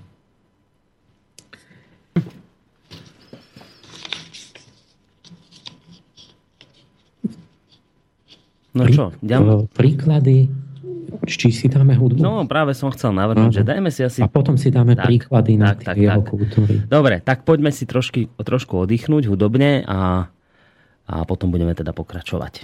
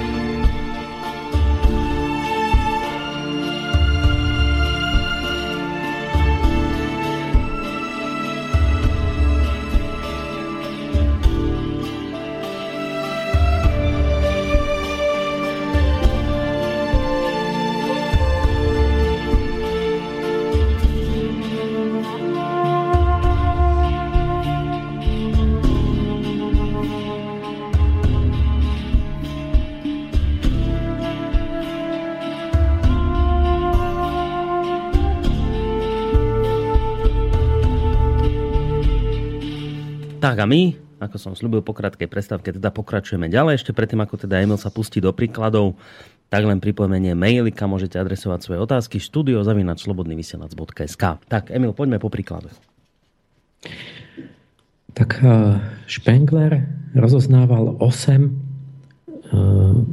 vyspelých kultúr, Hochkulturen, ako po nemecky. Eh, a boli to tieto. Keď pôjdem časovo od tých najstarších, tak babylonská, potom egyptská, indická, čínska. To sú štyri. Nie ich osem. Všetci píšu, že osem. Potom mezoamerickú uznával, to sú tie tam majsko-astecká. Do, do tej No tak to ešte raz idem, že babylonská, ale on tým myslel tam tú Sumer, hlavne sumersko-babylonskú. E, druhá je egyptská, ale on to mal tak, že egyptsko-minojská, Minojskú kretu to bral za súčasť tej kultúry. Potom indická, to zhruba vieme, že India, juhovýchodná Ázia, e, čínska a, a tá mezoamerická to sú Majovia a Aztekovia. Raz, dva, tri, štyri, päť. No tuším, že ich je 9. A na, tým sa venoval ale aj Ruska. Menej. Si, si hovoril Rusku? Nehovoril. Aj? Ešte e, Rusku tam má tiež, lebo tu má ako budúcu ešte kultúru. Uh-huh. A týmto starým sa venoval relatívne menej a tak, tak nedbalejšie, alebo bolo to ťažšie, lebo tam máme menej údajov a to, to, to sú, poviem tie dátumy, to sú v tých starých časoch. Ale tie, čo najviac rozpracoval, a to sú tri, ktoré sú v popredí, že tomu sa venoval najviac priestoru, tak to sú, to sú tieto tri vlastne, že tá klasická, antická kultúra, tu on volal apolínska, podľa Apolóna, potom tá naša západná kultúra, e, ktorú on volal Faustovská, a potom taká blízkovýchodná kultúra, ktorú on volal magická kultúra. E, do tej magickej kultúry tam bral Perziu, Arabov, aj Židov, ale aj Byzanciu. A to, to, to, to rané kresťanstvo. Tá Apolínska to sú Gréci a potom to končí Rímanmi. A táto naša Faustovská to je európska a neskôr teda aj euroamerická. Pričom tá, tí Američania sa tam prifaria k Európe rovnakým spôsobom ako tí Rímania k tým Grékom. To je presne taká analogia, čo som už raz hovoril o tom Ríme keď sme hovorili.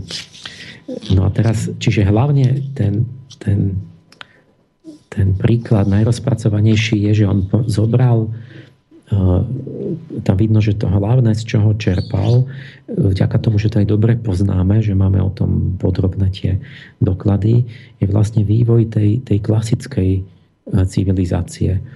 Tam máme od Grecka po Rím, vlastne vieme veľmi veľa o tom, že ako sa to presne vyvíjalo, že kto čo, ktorá postava, prečo to robili, tam máme proste tých, tých tiepiscov a tak. No a on si vzal poučenie z takého tisícročného oblúku vývoja Grékov až po tú finálnu fázu toho rímskeho impéria a zánik toho impéria. A toto z toho ako keby urobil tú, tú, tú morfologickú podobnosť, a začalo sa mu zdať, alebo všimol si, že vlastne sa aj západná kultúra od stredoveku po súčasnosť rozvíja v podobných krokoch a robí podobný oblúk a sú tam podobné fenomény, postupujú jeden za druhým ako v tej, v tej antike. A potom ho zaujímalo zvlášť, to mal zvlášť state o tom, že vlastne tá jeho doba, 20. storočie, že je analogické druhému storočiu pred Kristom keď sme stáli na Prahu vlastne imperiálneho rímanstva. Ale zatiaľ najprv ten čas necháme. tie utvárajúce prasymboly tej kultúry, tak on vlastne, keď porovnával tie všetky prejavy tej gréckej antiky, tak e, dospel k tomu, že všetky majú čosi spoločné, on to sa ťažko vyjadruje. Tak povedal, že to je to prítomné, hmatateľné, individuálne teleso alebo telo. Že Gréci jak si sa zamerali na všetko, čo je ohraničené, hmatateľné, konkrétne a bezčasové. Prítomná, statická, telesná, zmyslová forma. Mm-hmm. Preferovali to, čo je miestne a čo je prítomné a čo je teraz a čo je tu a čo je nejaké konkrétne, nejaké akoby teleso. To znamená, že teraz to nádrobné, keď sa to rozmení, že v umení, že v popredí je samostatná nahá socha v podobe samostatnej nahej postavy. To je hlavné, čo keď si spomínate na grecké sochárstvo, tak je to veľmi konkrétne, priestorové, trojrozmerné a je to obyčajne nejaký socha, neviem, jedna postava, nejaký, nejaký bohyňa alebo nejaký hrdina alebo niečo. Mm-hmm. Tak jak ten Michelangelo Dávid. Áno. Čiže nie, nie, nie, to, nie to, ja neviem, skupinový nejaký relief, alebo niečo iné. V architektúre triezve, jednoduché, kompaktné štruktúry obmedzenej veľkosti. Povedzme, klasický grécky chrám. To je malá kocka alebo malý obdlžník. Kompaktný, uzavretý, ohraničený. Vnútri je ten chrám. V, forma štátu. Je to mestský štát, polis, čiže na jednom mieste, viazaný na to jedno miesto, ohraničený hradbami a to mesto je vlastne štát. V peňažníctve sú to výraz pre Špenglera, že vynašli mince v tom, v tom klasickom Grécku. Kovová minca je platidlo, ktorý je gulatý, kompaktný, prenosný predmet. Niečo to máte v tom mešci v ruke. V matematike Eh, že čo Spengler sa zvlášť veľkú kapitolu, on sa veľmi rád vedy, to obdivoval, tie, tie, to sa mu zdalo také, také niečo plodné a reálne, že nie je také reči tých intelektuálov, že povedzme fyziku a techniku a, a matematiku mal zvlášť rád, že on na matematike veľmi veľa ilustruje. Takže tí Gréci mali takú matematiku svojskú, že mali iba celé čísla Nemali zlomky, nemali desatinné čísla, nemali iracionálne čísla, ani nulu, nejak nepod, lebo ani záporné čísla, pretože hovorí, a prečo to je tak? Celá matematika takáto. No lebo, že to všetko mali, akože to je ten prasymbol, že, že oni z matematiky vlastne uznávali iba to, čo bolo prítomné, matateľné, konkrétne, také vecné a, a zmyslovo predstaviteľné a bezčasové. Čiže vlastne záporné číslo, no nemá, nemáte niečoho mínus 5, nemáte nikde. To je abstrakcia, že, že napríklad si musím predstaviť, že, mm-hmm. že vždy máte len niečoho 1, 2, 3, alebo tak. Alebo nič. Nejakých vecí. Hej. Že no nič, už, už tá nula, tam, že tam si nehrá rolu, lebo nič nie je. Uh-huh.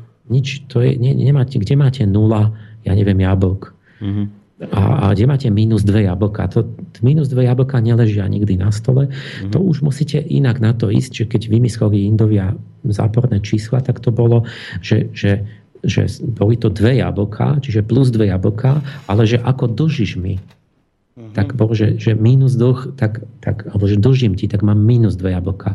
To už je nejaká taká iná. Alebo že e, krásny, najlepší príklad na to je, že vedeli umocňovať Gréci. No áno, ale iba na druhú a na tretiu, nie na štvrtú. Na štvrtú sa nedá umocňovať. Prečo? No lebo druhá a tretia mocnina sú chytiteľné do ruky v podobe, v podobe fyzického predmetu a to štvorca a kocky. Štvorec je druhá mocnina niečoho a kocka je tretia mocnina niečoho. Ale keďže žijeme v trojrozmernom priestore fyzickom, tak štvrtá mocnina nie je pre Grekov. Lebo sa nedá urobiť geometricky. Mm-hmm. A aj to, že teda Gréci sú typickí geometri, že všetko prevádzajú na geometriu, to je ten ich zmysel pre ten konkrétny hmatateľný priestorové nejaké teleso. A, a tak tvrdí, že abstraktná algebra tam chýba. Lebo, lebo to vlastne ne, nehodilo sa do toho ich pocitu životného. No a potom akože a diofantická algebra, ktorú máme, Diofantes, bol jeden z takých krstných otcov algebry. Ten tam je v treťom storočí. Tak Spengler samozrejme vie o tom a povie, no a, ale Diofantes nepatrí k tej greckej kultúre, to už on je už plodom magickej kultúry východu. A preto začína s tou algebrou. Že to už je súčasť toho tých, tých raného kresťanstva. Hej, inej kultúry, no. Čiže, on to, čiže niekedy vám sa zdá, ale však Gréci predsa mali algebru, ale, a on povie, no nie, to už patrí do inej kultúry. No a má pravdu, tak keď sa človek na to díva, tak to cítiť, pretože celé to klasické Grécko vôbec to ich nenapadla taká myšlienka ale, ale to, a tam to už je akoby iný, iná doba, to už je tá, tá, tá neskorá antika, kedy už dávno je grecká kultúra, tá civilizácia tá už, je, už je preč. To už, to už Rím končí a tam začnú títo, už začína tá, tá gnosticko, čarodejnicko, e, takáto doba a to je ten, ten už ten životný pocit tej, tej magickej kultúry. Takže, takže akože si urobí výnimku a ja v tomto plne súhlasím s ním, že že to tak mohol preradiť. Mm-hmm. Um, ďalšie príklady, že dejepis, že, ne, že jaký dejepis, že Greci nemali dejepis. Máme slávnych dejepiscov Herodotes, Tukidides a tak. Že Greci majú dejepis, nie? Že otec dejepisu je Herodotos. Ale tu ide o to, že Spengler sa vyznal, že musel mať nadhľad. Na tú syntézu potrebujete to, čo ja tiež potrebujem, čo sa nedá stihnúť, že, že by ste mali intimne poznať všetky tie všetky kultúry vo všetkých ohľadoch. A čiže vy si poviete, že máme však malý diepis, no ale ja, však si to prečítajte. Tukidides je vrcholný, najväčší diepisec, uh, väčšine obdivovaný. A čo píše o akých dejinách? O žiadnych. Nula, nič. Tukidides začína tým, že pred našou dobou sa neudiali žiadne významné udalosti. To je niečo ako opak toho Fukuyamu. Myslím si, že po našej dobe už nebude nič. A Tukidides myslel, že vtedy, keď on začal písať, že predtým nebolo asi nič významné, čiže on, to nie sú dejiny, on píše o, prítom, o politickej prítomnosti. Aj Herodotos píše, čo, no, to, čo je, a, a prípadne to, tam on ide do minulosti trochu, ale len to, čo si pamätali ešte tí, mm-hmm. jak rozprávali tí prítomní, že, že sa opýtal tých starších a že to bolo takto. Čiže to, to uh, Čiže on hovorí, Špengler, že, že oni popisujú len prítomnosť, že nemajú vôbec tú hĺbku časovú mm-hmm. iné kultúry, že egyptiania, že tí mali opačne, že tí boli úplne, úplne práve v, v tom jadre tej kultúry, čo ja popisujem, že to je súčasť toho archetypu Saturna. Že, že, že všetko je poháňané túžbou pretrvať v čase. Od, od, od väčšnosť, väčšie trvanie, od ďalekej minulosti do väčšine do budúcnosti. Že, že už vo voľbe tej pyramíd, že to musí byť z nejakého kameňa tvrdého, že to musí väčšine vydržať. Že v tých nápisoch, ktoré tiež vytesávajú, že aby po tisícročiach si pamätali ešte potomkovia naši, že tu bol Cheops, ten a ten a tak, mm. že, že sú posadnutí tou historickosťou. Tí mm. Múmie že Greci, napríklad. Že Greci mali krátku pamäť, že nevedeli, čo bolo mm. pred nedávnom. Mm. Mali mýty, ale to je niečo úplne iné, než že mýtus je na, bezčasový. Že ten, teda, tie bája, tak to neviete, kedy to bolo. Vy neviete, kedy, ja neviem, Prometeus alebo niečo. To, to, to proste je vždy a stále v istom zmysle hudbu. Hovorí, že hudba grécka sleduje len melodickú líniu a prevláda v nej monódia. Čiže videl v tom tiež nejakú analogiu takého jednoduchého um, predmetu matateľného nejakého, jak, jak s tou sochou. Aj v tej hudbe.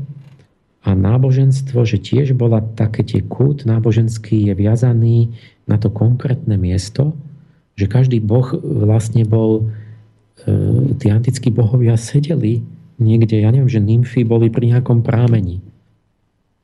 Napríklad v tom, v tých delfách.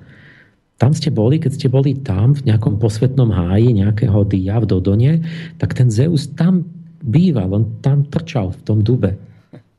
A keď ste šli inde, tak tam bol iný boh potom.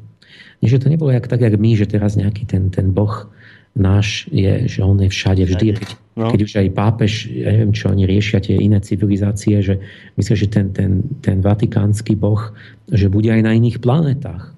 Bo sa že je univerzálny boh. A tak Gréci to nemali, takže ste išli India a tam mohli vládnuť iní bohovia. A, a tak aj, a že aj tá mytológia o tých bohoch, že je zmyslová. Že je taká konkrétna, že tie grecké báje sú, že ide fyzicky Zeus a stretne nymfutu a, a in, nie, že Židia mali opak napríklad Židia, že, že tak jak on tých Židov má v tej magickej kultúre, že tak, jak mali tú abstraktnú algebru, že môžete počítať aj minusové jablka, alebo čo, alebo môžete počítať, ja neviem, um, tak zlomky, povedzme, že môžem jablko rozlomiť na polku, ale ja neviem, že niečo iné by bolo len celé čísla, tak, tak aj ten Boh, že oni idú k abstraktnému Bohu, ktorý je ako mm, od, odtrhnutý od tých konkrétneho miesta a prírody a tak. Takže a posledné, že teda nie je tam čas a vývoj, že človek a kozmos Gréck, pre Grékov nevzniká, ale je. Tak, jak to je, to proste je, to tak vždy bolo a vždy to tak bude. Nie je nejaký vývoj, že by niečo vzniklo, zaniklo, no, nejaká evolúcia. A aj vesmír, celý vesmír pre Grékov, kozmos, je ohraničené konkrétne teleso. Tak, jak ten chrám a tá polis, že vlastne máte tu sedem sfér, je tu, tu, tu na Zemi máme sféru Zeme, vzduchu, ohňa, vody, nad tým je sféra Mesiaca, až po Saturn, tam ešte sféra stálic a za ňou je to to, to konec, ten, tá strecha, akoby. Mm-hmm. Že vesmír má podobu gule zavretej, kde je vnútri ohraničené konečný, konečný vesmír. A teraz celé toto je, je vo všetkom protiklad tej našej tej akoby faust, západnej kultúry, ktorá akože stredovek a novovek, hovorí, že táto má ten prasymbol, že je to, západný človek je faustovský človek, ktorý väčšine zápasí a usiluje sa o prekonanie nejakých hraníc. Je zameraný na... Jeho prasymbol je čistý, neohraničený priestor. Spengler. To, to, iba, aby som si, iba aby som si bol to, to teraz hovoríš o kultúre tejto našej západnej? Áno, teraz som teraz, prišiel, že, že od Grékov... protiklad tej aplinskej, antickej, teraz Áno. všetko bude opačne, že namiesto ohraničeného u Grékov. kozmu som mm-hmm. hovoril, že mm-hmm. to je tam za sférou stálic je akoby či ak sa to kreslilo, že tam ako keby bolo, že strecha, že tam plot. nejaký plot. Alebo čo. a za ním už že, nič. No. A že astronómia tá západná, že vymyslí uh, pojem nekonečného vesmíru. Nie, nekonečný, ne, ne, nekončí. Uh, nekončí uh, teraz bol nekonečný vesmír, neohraničený aj v čase, aj v priestore, že ide do nekonečna, môžete ísť a aj väčšine trvá. Že, a že sa vyvíja. Že všetko je vo vývoji, evolúcia, spoločnosť vo vývoji u osvietencov, príroda vo vývoji u, u evolucionistov. Čiže že nás vždy zaujíma toho západného človeka, že ako vznikajú veci, ako sa správajú, ako, ako sa vyvíjajú a premieňajú. Mm-hmm. A preto máme aj hĺb, hĺb, hĺbkový dejepis, že naozaj ideme, že stáročia, tisícročia e, dozadu vo vývoji mm. dejiny. E, preto máme astronómiu aj heliocentrickú, že nie je teda, že Zem v strede a, a tak. E, preto hovorí, že, že máme um, máme, máme, máme túžbu po diálke a nekonečne, nekonečné úsilie, politický výraz je, mm, čiže poviem ten symbol, že čistý neohraničený priestor, zmysel pre čas, nekonečno prekračovanie hraníc, energiu, zápas, napätie, konflikt, všetko dynamické, inšpirovaný nekonečným priestorom, túžbe po diálke a, a časový vývoj. Takže hovorí, namiesto tej mestského štátu je politický útvar štátny západu, je národný štát, ktorý ale nie je viazaný na miesto, ale na čas. Na, je, je spojený s dynastiou, ktorá dáva kontinuitu v čase, ale môže sa sťahovať. Mm-hmm. Môže, čiže napríklad za sťahovania národov chodili hore dole Germáni. Karol Veľký ešte sú teraz pekné o ňom dokumenty, že on nemal sídlo dlho. A vlastne nikdy, až potom sa to tak začalo črtať, že on chodil, on stále bol na, celý život na koni. Že niekto povedal, že Karol Veľký prešiel toľko kilometrov, že obvod zeme. Hm. Stále bol a bylo v tých falcoch, to boli také príbytky, že chodil po, po ríši a bol stále prítomný a putoval. A no proste to, že, že, že to akoby ten princíp nebol miestný, ale časovo dynastický, že e, náš peňažný systém zaviedol, vošlo do toho moment, časo, časový moment v tom, že sme vynašli kreditný systém účtovníctva a podvojné účtovníctvo, kde vlastne nie, že ja musím vyťahnuť ten fyzický predmet, ten, ten peniaz a dať ho, a, ale že tam sa účtuje s tým, že čo budeš mať dať, keď mal dať a také, koľko dlží a hento. Mm. A to potom vlastne súvisia aj s tými zápornými číslami a s inými vecami. No, ale, a teraz ale, že my tiež máme mince. No máme mince, Špenglerové to je prežitok. Že, to, že mince to len zostalo akože z tej minulej kultúry, ale že to, tá, to čo si tá duša nové stvorila západná, je vlastne ten, ten kreditný systém umenie hovorí, že hudba je nad sochu na západe, že máme veľkú hudbu a tá socha je menej dôležitá. Že tá hudba má polifóni, a už nie tú monódiu, čiže mnoho hlas, mnoho líniu melódií, kontrapunkt, e, akoby niečo také, čo sa zaspodobá podľa neho na západnú dušu Mm, že to je len nejaká jednoduchá, proste jednoduchý tvár melódie, ale sa prelínajú rôzne melodické línie, časovo sú posunuté, ako v tej Bachovej fúge a tak všelijako. V malbe máme perspektívu s úbežníkom, čom zase vidí nejako to, to, to, to bežanie do nekonečna, tú dužbu po nekonečne. Tieň, atmosféra, malbe, v architektúre gotické katedrály kontrastujú svojou ašpiráciou s tým, s tým greckým chrámom. Že ten grecký chrám je uzavretý, ucelený do seba. Mm-hmm. Tam si sedí sám v sebe. A tá katedrála akoby ašpirovala, tužila do neba po nekonečne. Tie, tie chce, chce sa dostať do tými, tými svojimi vežami a tými, tými uh, to do, aj to výškou celkovou, no. Niekde akoby to bolo neukončené, že chce mm. do toho nekonečného neba sa ťahať mm. s takou túžbou a tým, tým zápasom. V matematike vyzdvihol, že vošiel čas do západnej matematiky. Náš veľký výdobytok je vlastne infinitezimálny počet, limity, fluxie, fluenty.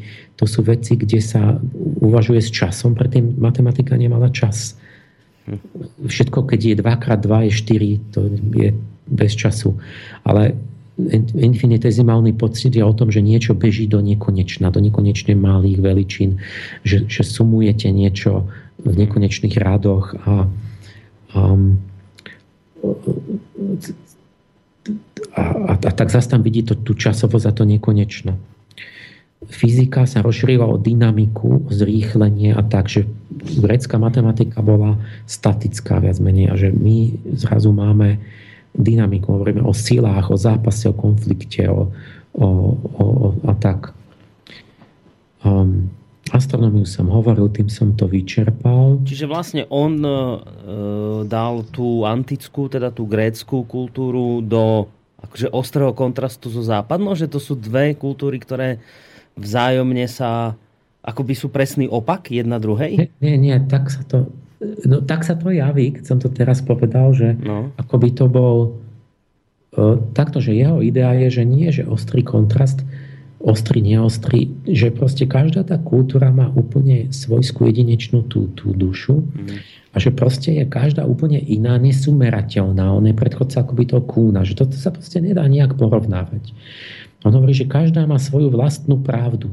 Že to sú iní ľudia, to je iný typ ľudí a že ani sa nedá preniesť pravda z jednej do druhej, lebo to už nie je pravda. Že, že nie sú ani žiadne väčšie pravdy. Čiže on naozaj bol v tom zmysle ten Kúnovský nesumerateľ že, že nemáte ani žiadne pravdy alebo idei, ktoré by platili pre ľudstvo ako celok všo, vš, všeobecne, ani že, že by išli z jednej kultúry do druhej. Čiže on hm, že to je úplne proste svojské, jedinečné. To, čo som, tie charakteristiky vymenoval, vyzerajú tak, že to nie je len, že každá iná, ale že ako keby boli opak. No. Ako polarita, lebo no, že teda konečné a nekonečné, mm. ohraničené, neohraničené. No. Tak áno, v tomto prípade tak, tak toto popísal, ale všeobecne to bolo, že u tých iných kultúr by sme asi nevideli to, že to je opak. Že sú, obs- mm. že proste majú iný, iný ten utvárací princíp.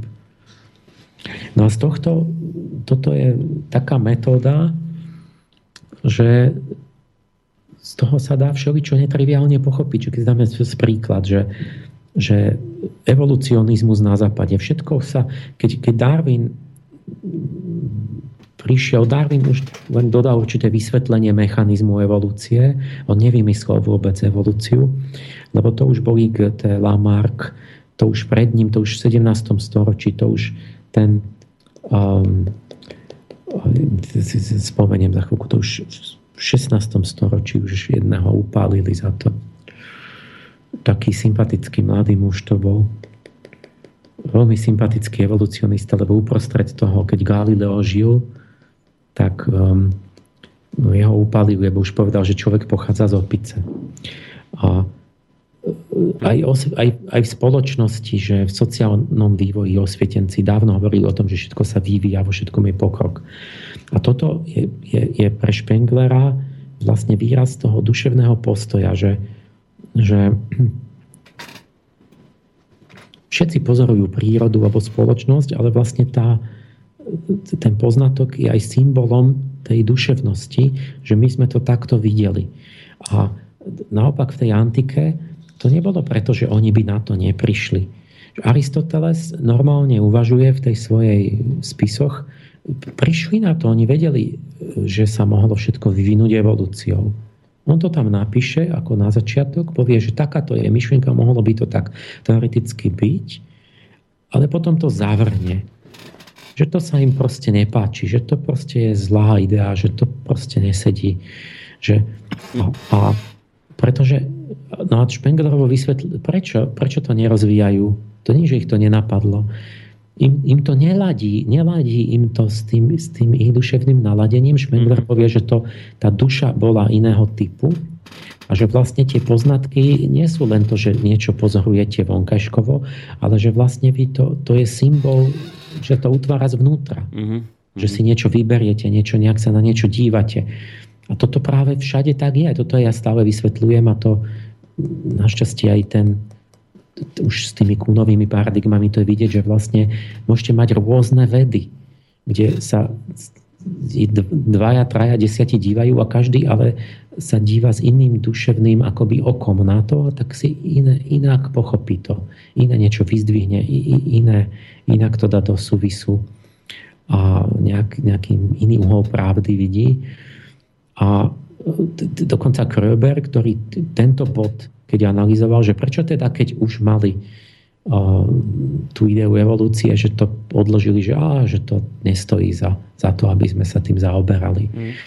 Tak ešte aj ten materialistický antropolog ako Alfred Louis Kröber priamo napíše tam, že ho môžem citovať, že on povie, že duša staroveku bola proti tomu, aby sa e, rozvíjala evolučné myslenie.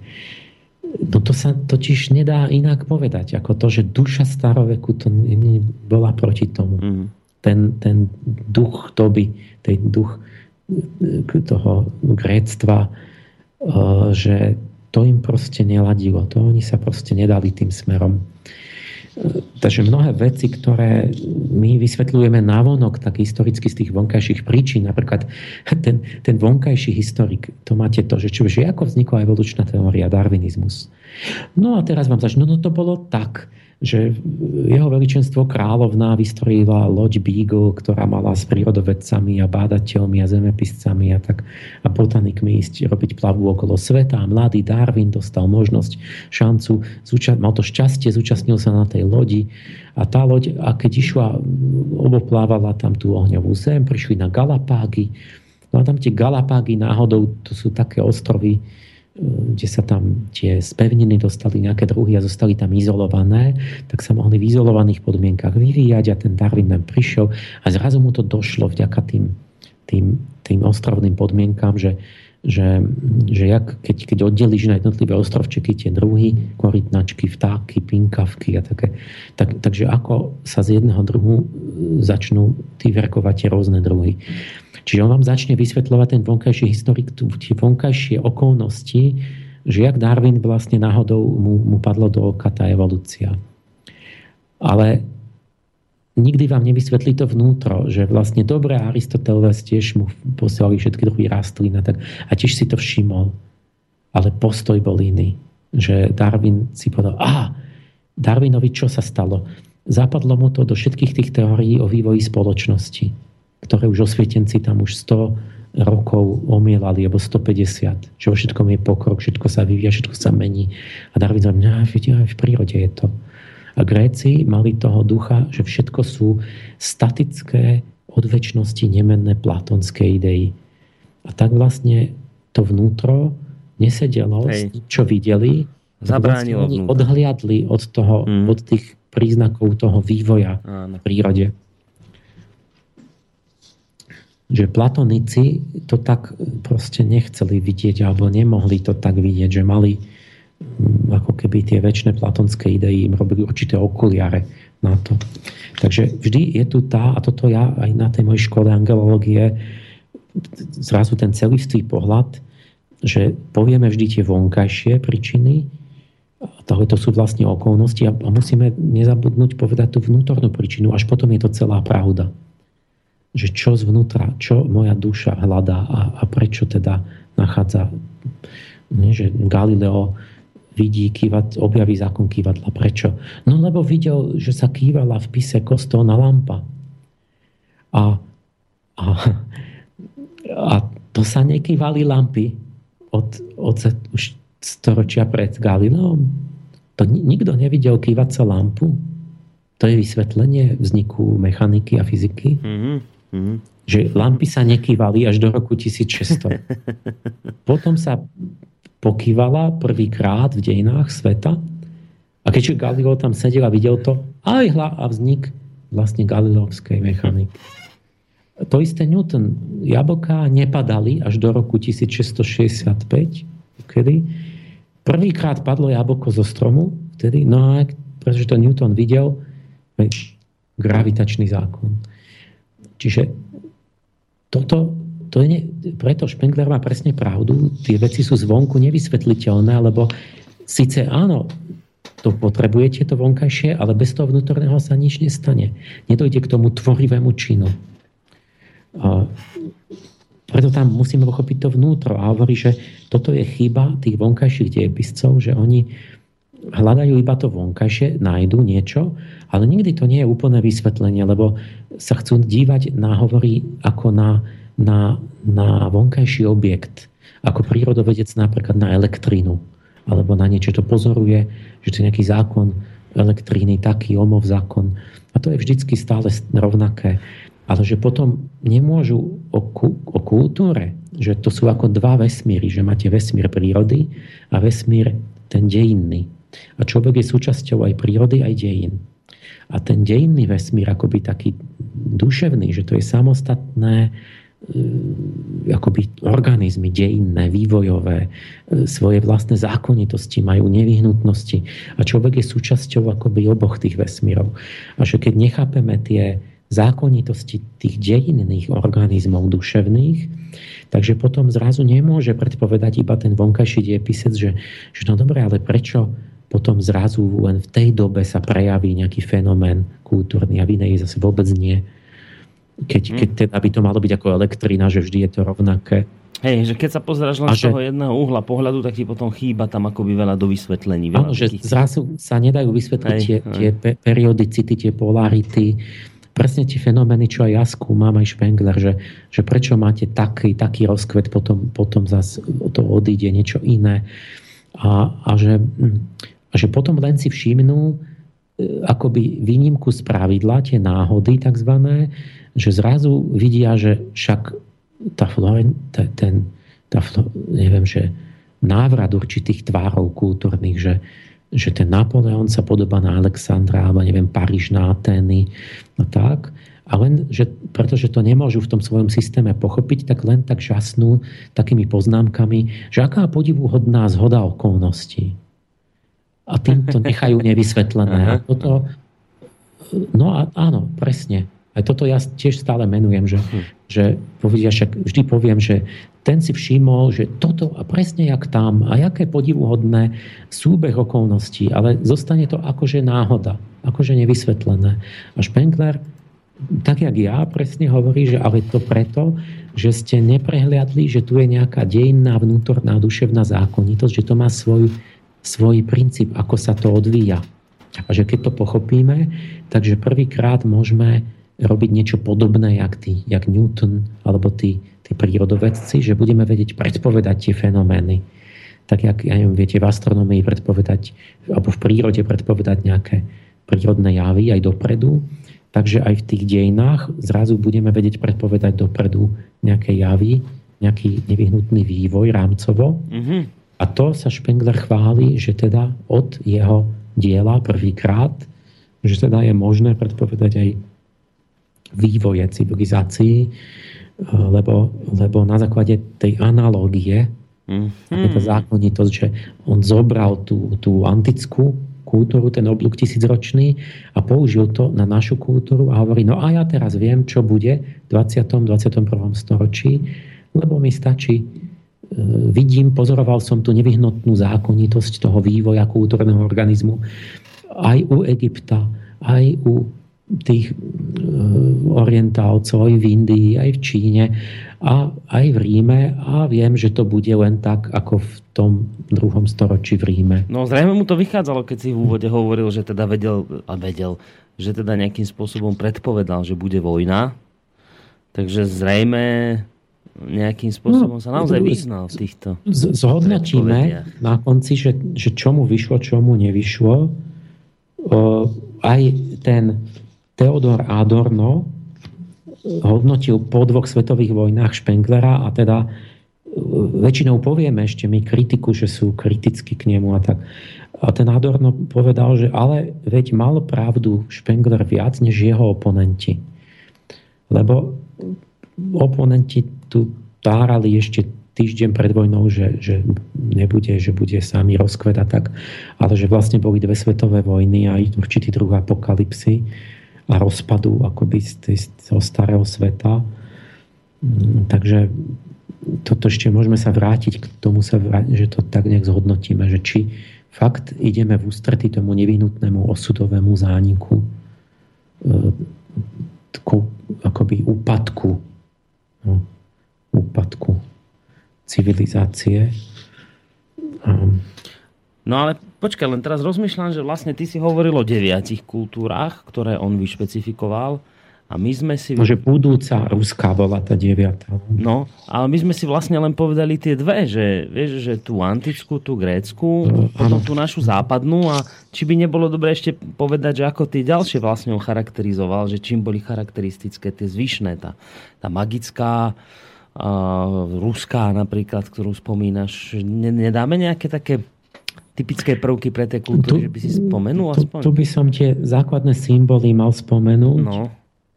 U tej babylonskej tu ho ani nemám, ani neviem, som nejak sa nedočítal k tomu. U tej egyptskej povedal, oni tie, tie symboly ako keby všetky boli ktoré Spengler dal k tým kultúram, ako keby každá bola nejakým spôsobom chápania priestoru. Takého nejakého duševného priestoru, koncepcia priestoru. Čiže tá, tá Apolínska mala ten, ten ohraničený, hmatateľný, konkrétny predmet, tá Faustovská mala ten nekonečný, neohraničený priestor. Tá magická kultúra podľa Špenglera je symbolizovaná zhromaždením v jaskyni, alebo klenutým priestorom. To je podľa neho nejaká mešita alebo ten Panteón alebo Hagia Sofia je akýsi, akési stelesnenie toho prásymbolu tej, tejto blízkovýchodnej kultúry. U, u, u egyptskej kultúry to bola úzka jednosmerná cesta. Akoby nejaká lineárna cesta vpred či to videl v chrámoch, alebo v tom nejakom lineárnom dejepise, alebo v čom. A u čínskej to bola klukatá túlavá cesta. Hovorí, že takto Tao, nevy, nevyjadriteľné, že to je ten praprincíp tej čínskej mm, kultúry. To je tá zlatá niť. Že je to niečo také, mm-hmm. neviem, ja som si predstavil ako taká, také tie tie neorganizované záhrady, čo boli, že sú tam také tie klukaté zákutia, nečakané, také túlanie sa. A no veru, že u indickej tu tiež nemám ten symbol. To, tu, to, to neviem. Uh-huh. U indickej. U ruskej? U ruskej to, ja neviem čo, no to moc ne, tiež asi nenapísal. Či ani tu veľmi nerozoberal. Tam mám, že dialavy stepy, tam vraj ale mám minimum o tých... Mm-hmm. On, on vlastne, neviem, možno 80% a čo napísal o tých dvoch, alebo troch. Veľká, veľká väčšina. Čiže najviac písalo o gréckej, o, o našej západnej a o, o A potom o tej magickej a tie slovo a menia. Ale my si dáme príklady nejaké, keď pôjdeme časovo cez tie kultúry Prečo on sa práve týmto trom tak najviac venoval? Či to ne... No on už si spomínal, že... No, jeden dôvod je, že, že, že ich mal... dobre poznáme, hej, tú antickú. A tam, tam to je ťažké, on nejakú vedskú Indiu, alebo tam nemal dosť informácií. Čín, Čínu za dynastie Čou, to, to aj teraz je problém, aj pre mňa je to problém, že tam v Indii všetky dátumy neisté. Uh-huh. Oni proste v Indii, hoci čo poviete, tak povedia, že to je staré 100 tisíc rokov. A to je úplne... A tie ešte staré, aj ten ešte, ešte Egypt, sú tam tie papírusy, to tam... Ale tiež to je veľmi dávno. 4, 4 tisíc rokov dozadu. A aj v tej Číne, že tým, jak je to dávno a ďaleko, tak tam mal, mal jeden dôvod, že mal oveľa menej materiálu. A že sú nám vzdialenejšie tie kultúry, tak Druhý dôvod mohol byť aj ten, že mu to menej vychádzalo. Ja sa k tomu vrátim. Že nesedelo mu všetko do tej schémy a tak. Ale proste keď sa snažíte nejakú tézu preveriť, no tak sa musíte, musel sa samozrejme snažiť e, zistiť, že čo, či mu to sedí, nesedí sa to sam snažiť určitým spôsobom pochopiť cez, cez tú ideu. Takže to, čo my, my si to, hm, neviem, že ako nám to má výjsť toto. Máme 7 hodín. No, čo, dáme prestávku? Teraz sme si, áno, dajme Dobre. si takú hudbu. Dobre, a po nej, po nej kde, čo povieme po nej? Niečo o tom, o tom, o tom vývoji, o tom oblúku, hmm. akoby tej, tej, o tých ročných obdobiach tých, hmm. tých kultúr. No dobre, tak poďme na hudobnú prestávku.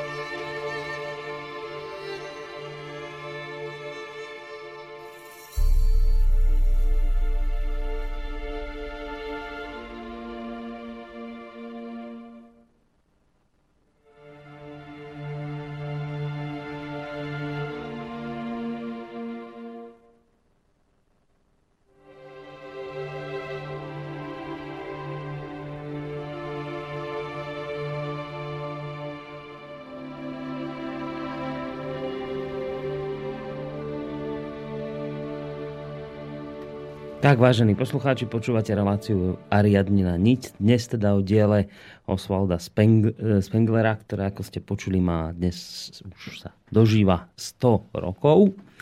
A dielo sa volá, že Zánik západu. To, čo sme doteraz počuli, naozaj vo veľmi veľkej skratke to poviem len asi tak, že, že istý pán Spengler proste v minulosti vyšpecifikoval 8, respektíve teda 9 takých základných kultúr, z ktorých každá tá jedna kultúra, tá jedna civilizácia mala akoby takú nejakú svoju špecialitku, ktorá bola len jej a bola akoby originálna.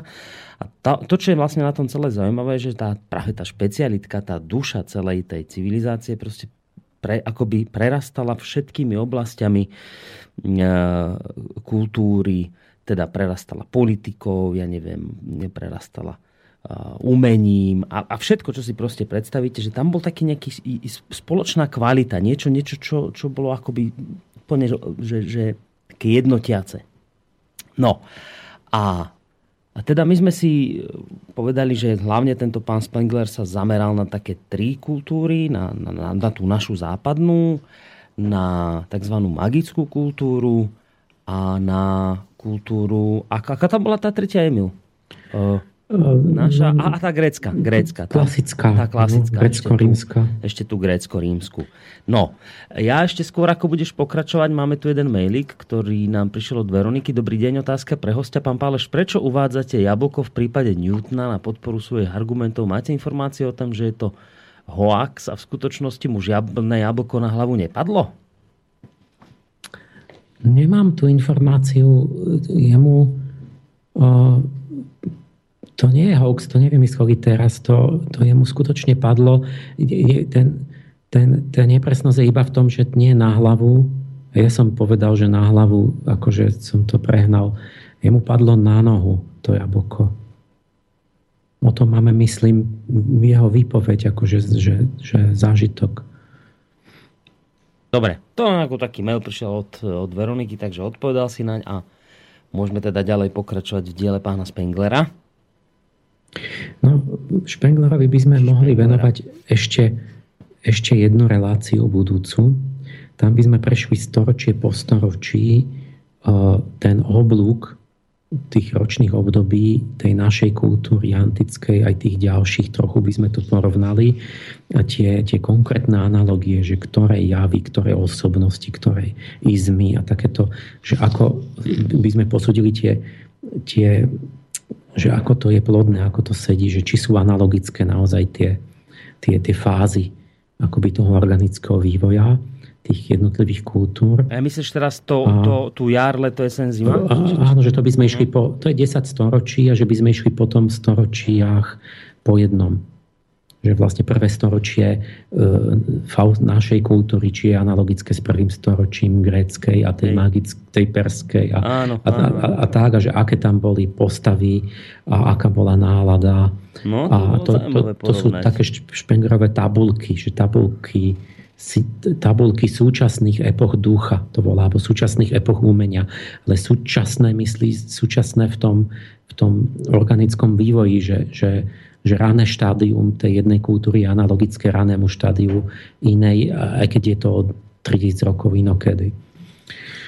A to by sme prešli týmto tak konkrétne podrobne, zhodnotili by sme to, vymenovali by sme tú, tú kritiku, čo je bežná kritika Špenglera, ale my by sme aj zhodnotili, že by sme si z toho e, vyťahli to dobré, a porovnali by sme to, že jak zaujímavým spôsobom sa to prekrýva s angelológiou. Toto na budúce uvidíme, že Spengler objavil ten rytmus malých duchov času, ktorý ja vlastne mám predmetom mojej knihy. Napriek tomu, že nič netušil, ni, nič nemal tušenia o tej celej filozofii, o tom, o tom, o, o tom rytme. A predsa to tam je nevedomé. On to, to, ako porovnal tú morfológiu, jemu to jednoducho vyšlo. Proste keď porovnal tie, tie analogické obdobia, no tak mu vyšli tí, tí moji anieli. Takže ja vlastne e, je to pre, akoby taký vzájomný dôkaz, že Spengler, ktorý netušil nič o teórii, lebo mne hovoria, že to, ty máš teóriu nejakú babylonskú a ty to tam chceš vidieť v tých dejinách. No Spengler nemal najmenšie tušenie, anieli ho nezaujímali a tak urobil proste len tú morfológiu, tie porovnania tých analogických období a čo mu vyšlo? Vyšli mu presne na storoč, tam na, na, na, na 10 ročia presne mu vyšli tí, tí malí duchovia času, tí moji, alebo tí babylonskí starí. Teraz ešte, aby sme dali priestor, jak trošku slubujeme na konci, tak by sme si už len zobrali niektoré také chápanie takých základných pojmov už Špenglera. No, zatiaľ tu nemáme maily, takže nemusíme sa až tak veľmi No, no mohol by sa niekto aj Hej, telefónom ozvať. jasne, samozrejme, to A toto platí. je, toto je téma, že úpadok západu, niečo, čo myslím, že máme silný pocit stále z toho, že sa to zrýchlilo. Hej, len ešte sme sa Práve, nedostali zatiaľ. Takže by mohli aj zavolať ľudia. To chcem ako posledné dnes povedať, že spôsob chápania Špenglera takých určitých pojmov základných, že on, to máte pocit z neho, že je taká postava, akoby z nejakej, jak by som vyzeral, taká, taká, jak z nejakej inej doby, alebo z inej, inej nejakej planéty alebo civilizácie, že on ako keby všetko vidí v podstate naopak, než my dnes mainstreamovo všetko je na hlavu z opačného konca, že to tie pojmy, čo pre nás sú dobré, pre neho sú zlé. A naopak. a ako taký nejaký starý aristokrat, ktorý lamentuje nad úpadkom sveta e, moderného. E, takže napríklad u neho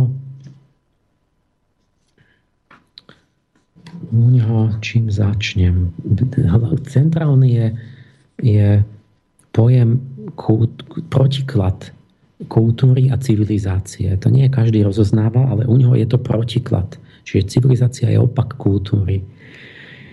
V tom zmysle, že kultúra je ešte to živé, to, čo je zamerané dovnútra, čo rastie, čo sa stáva, čo, čo duchovne tvorí vnútorne. A civilizácia je vlastne to, čo sa už nestáva, ale čo je konečný výsledok to, čo už sa stalo, čo už iba je, čo vnútorne stratilo dušu, čo netvorí, čo už iba existuje. Je to konečné, čiže civilizácia je konečné štádium kultúry. Je to výsledok kultúry. Tak ako u tých organizmov, že nejaké živé procesy sú výsledok, e, majú nakoniec za výsledok nejaké utvorenie nejakého tela alebo nejakej ulity, že vlastne tá civilizácia je nejak, ako nejaká ulita, po nejakom organizme, ktorý kedysi bol živý. Kultúra, um, čiže je to nevyhnutný osud kultúry, že sa stane civilizáciou, akoby na konci zostarne, stvrdne, skostnatie a po vznikaní, ako to vzniknuté, následuje skamenie a tak. Vyschne tvorivosť. A toto tento protiklad je už raz spojený súčasne s protikladom vidieka a mesta. Čiže kultúra pre ňo je spojená s vidiekom, že tam, kde sú ľudia spojení s pôdou a s prírodou, že tam je to, tá, to a s náboženstvom, tak tam je akoby tá tvorivá duševná sila, ktorá, ktorá, hm, z ktorej klíči tá nová kultúra. A potom sa, jak sa to stiahuje do, tá urbanizácia, že ide to do mesta, tí ľudia utekajú, tak nakoniec vznikne to svetové mesto, ktoré je akoby spojené už s tou civilizáciou, tak, tak ako Rím. A, a čiže vidiek je akoby, tak povediac, dobrý, ten, ten, kde ešte sú tie a tá, tá, tá civilizácia, to je to štádium, to, to mesto vlastne je štádium úpadku. Že mesto je zlé. Mm-hmm. a, um, že to už sa nemá kam vyvíjať. Akoby, hej, že tam už sa... Ďalej, te, ten istý protiklad je, nie, že akoby tam, kde to končí, tá civilizácia, že tam sa to urbanizuje, všetci utekajú z vidieka do miest.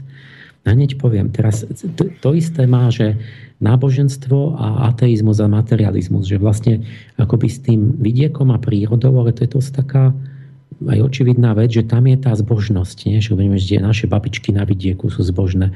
Že takto to bolo, že tam v tej prírode a v tom vidieku, kde sú s pôdou, kde je pra... s tými cyklami prírody, alebo čo, že tam e, sú, sú zbožní tí ľudia, majú mýty, majú báje, majú veria v niečo, niečo ich, niečím sa riadia iným, než len rozumom a vypočítavosťou a užitkovosťou.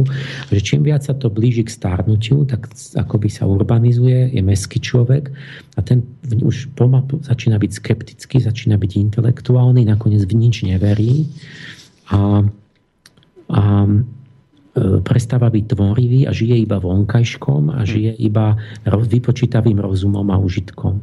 Mm. A, e, a, tam, a ten duch ustúpi a tá duša a zostane iba ten vonkajší rozum a to, to, akoby to, ten vonkajší úžitok. A že tam v tom svetovom meste nastane ateizmus, skepticizmus, materializmus a ten, v tej kultúre na tom vidieku to on volal, že to je národ.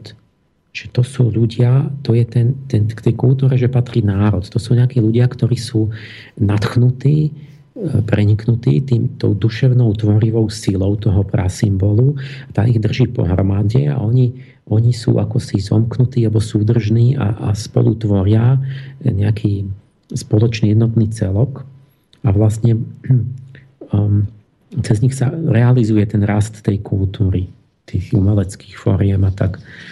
A, ale potom sa to rozpadá, ako ich opúšťa, ako to, to, to duševné, čo ich zjednocovalo, tak sa, tak sa menia ten národ, sa mení na dav alebo masu.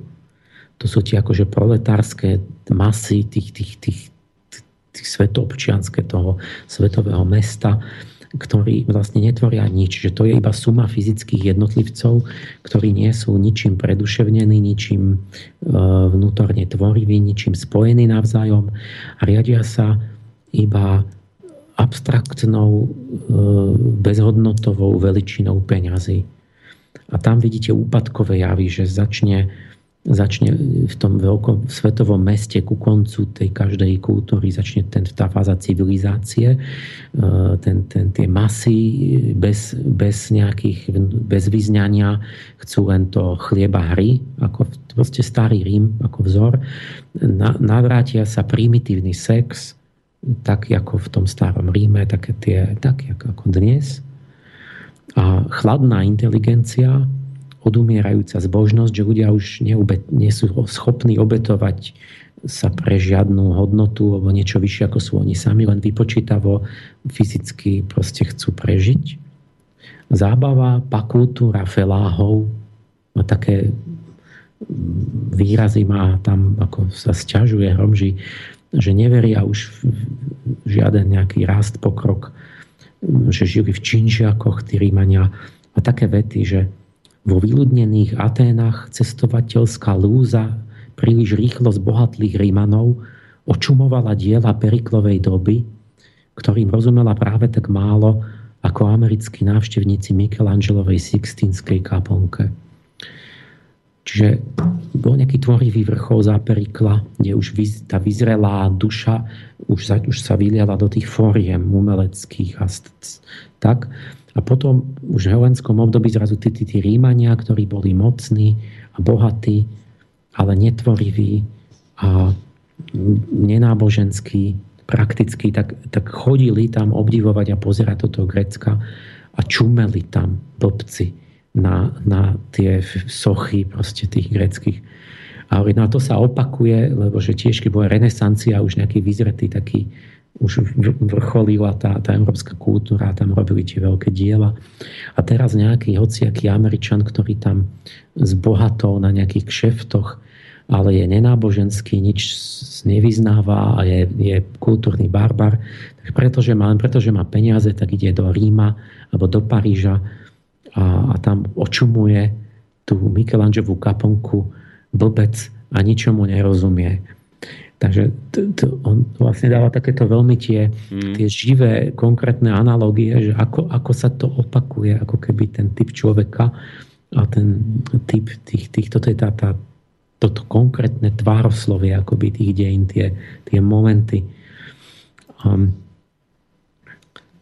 čiže a teraz hovorí, že a takto to je osud každej kultúry, že prejde do tej civilizácie, do imperiálneho štádia mm-hmm. a že duch odíde, že pôvodne tá kultúra je založená, zameraná dovnútra, že kultúrny človek hovorí, e, je, má energiu zameranú dovnútra na tvorbu a na seba premenu. Ale civilizácia, ten civilizačný človek je duchovne prázdny a je zameraný len do vonku na expanziu na viac majetku, viac peňazí, viac územia a že tým vznikne to imperiálne štádium. A hovorí, že duch je komplement rozpínavosti. Že duch znamená, že sa chcem skvalitňovať dovnútra a keď duch nie je, tak nastane ten taký ten negatív, ten zrkadlový opak, Aha, že začne mať... No a toto ja mám napríklad v orifielskej angelológii, hovorím, že tam, kde práve, že sú dve možnosti, že buď idem ako mnísi išli dovnútra k seba zdokonalovaniu, alebo že vznikne cezarizmus, čiže túžba po svetovláde. Že tam, kde ja nechcem vládnuť sebe, pracovať na sebe, tak vznikne mi, že chcem byť bohatý, chcem vládnuť, chcem mať e, funkcie, chcem byť cisár, chcem dobývať nové územia, chcem si podrobovať, zotročovať ľudí. Takže vlastne, ako by hovorí, že to prejde do tohto imperiálneho štádia, a že vlastne to je nevyhnutný osud pri zomieraní tej kultúry a že Imperium Romanum, citujem, sa nejaví ako jednorazový fenomén, ale ako typický konečný stav, ktorý tu bol už niekoľkokrát. A tam je tá jeho, ten jeho e, poznávací moment, ten argument, že, že my sme v tomto štádiu na Prahu toho imperiálneho štádia. E, naš on žil vlastne v epoche imperializmu 1900 bol európsky imperializmus. A hovorí, že to je vlastne štádium, uh, keď, keď, keď Rím prešiel do imperiálneho štádia mm-hmm. počas punských vojen, že namiesto toho vnútra začal, začal do, išiel do vonkajšej expanzie. A že vlastne ešte rímsky človek povedal, bol človek, bol človek, bol človekom Rímanom za Hannibala. Hovorí, že za Hannibala Rímania ešte boli národ, ale za Cezara už boli iba tá tupá masa dávová, ktorá bola riadená len tým, jak im rozhadzovali tie ten Cezar chodil a rozhadzoval tie strieborné sestercie do davu a, a, a, a tak hry a, a, a tak ho volili a tak.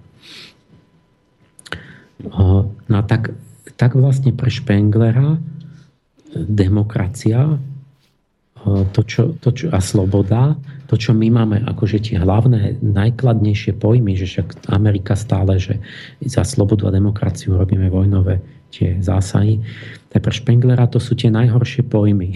A demokracia? že, áno, on ako starý nejaký aristokrat povie, že demokracia, ale teraz si myslím, že presne 100 rokov a že jak sa, to, jak, jak sa nám to stále musí zdať výstižnejšie, že jak to on vtedy povedal, že on už vtedy to bolo jemu jasné a mnohým to bolo jasné, hlavne takým aristokratom, ako, ako, ako niektorým ako on aj, aj iným ako mne, že, že už vtedy to, že to bol strašný úpadok. Už jemu sa už buržoázna revolúcia zdala ako úpadok. Tie reči o právach ľudských a tak toto pre ňo bolo to už bolo v buržoáznej revolúcii. Tí začali vo francúzskej revolúcii, že každý má mať práva a tak. Že to už bol začiatok konca, že tieto keci o tom.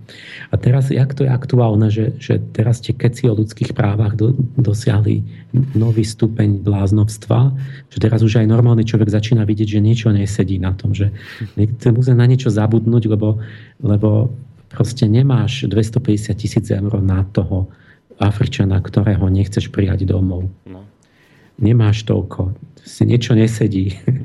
A, a tak on, pre neho sú to, on to všetko negatívne hodnotí, akoby tú, tú negatívnu stránku pravdy, že demokracia rovná sa plutokracia. On je to vláda boháčov. To je to isté pre Špenglera, lebo prakticky je to vždy tak. Je to čisto vláda peňazí cez médiá, hovorí Špengler. Stále opakuje. Demokracia je iba vláda peňazí cez médiá je to aktuálne strašne. To povedal pred 100, pred 100 rokmi toto. Pred 100 rokmi toto otrieskáva všetkým o hlavu, že nič iné, že, že ten dáv vôbec nerozumie, nevie, čo chce, že iba tie médiá sú nástroj, cez ktorý sa im hovorí, že, že mienka, že médiá produkujú tú mienku nie, že informujú a že robia dialog, že v médiách, ja to poviem, že je to úplné prestúpenie spoločnosti peniazmi, je znak civilizácie toho konečného umierajúceho štádia. Ehm, všetci tí učiteľia práv, sloboda, slobodnej tlače, to je iba výraz boja buržoázie proti aristokracii že oni to, buržoázia vymyslela tú slobodu slova, tlače a tieto hm, len aby zvrhla šlachtu a preto nabulíkala ten sprostý ľud, že majú byť slobodní. A sloboda je čisto negatívna vec, táto politická, ktorá pre Špenglera znamená zavrhnutie tradícií. Čiže tá dobrá vec, tie tradície, to náboženstvo, to, čo bolo na vidieku, to, to, tá, tie aristokratické veci, tak, tak buržoázia vymyslela, ten ľud poštvala pod tým pseudopojmom slobody, aby všetko toto zničili to, čo bolo tam v tom tradičnom, mhm. to, tie, tie, tie konzervatívne, pravdivé, dávno, dlho odskúšané veci, tak toto sa tou slobodou akože iba, iba rozbilo, iba to má proste ničivé následky. Hmm. Sloboda tlače, Spengler pred 100 rokmi hovorí, neumožňuje slobodu názoru, ale fabrikuje názory. Čiže to sa iba nablbnú ľudia. No ako veľmi je to pravdivé, že tu stačí... Nedávno som nemohol ľuďom vysvetliť, že prečo komunizmus nie je dobrá ideológia. Lebo tri štvrtiny tu rozprávali, že však ale veď to, to, to, to píšu v novinách. A teraz stačí dať na 10-20 rokov kapitalistickú propagandu a všetci omielajú zase to. Mm. To je proste vidno, že ľuďom stačí vymeniť v hlave disketu a už rozprávajú opačné. Mm. A to je 90%.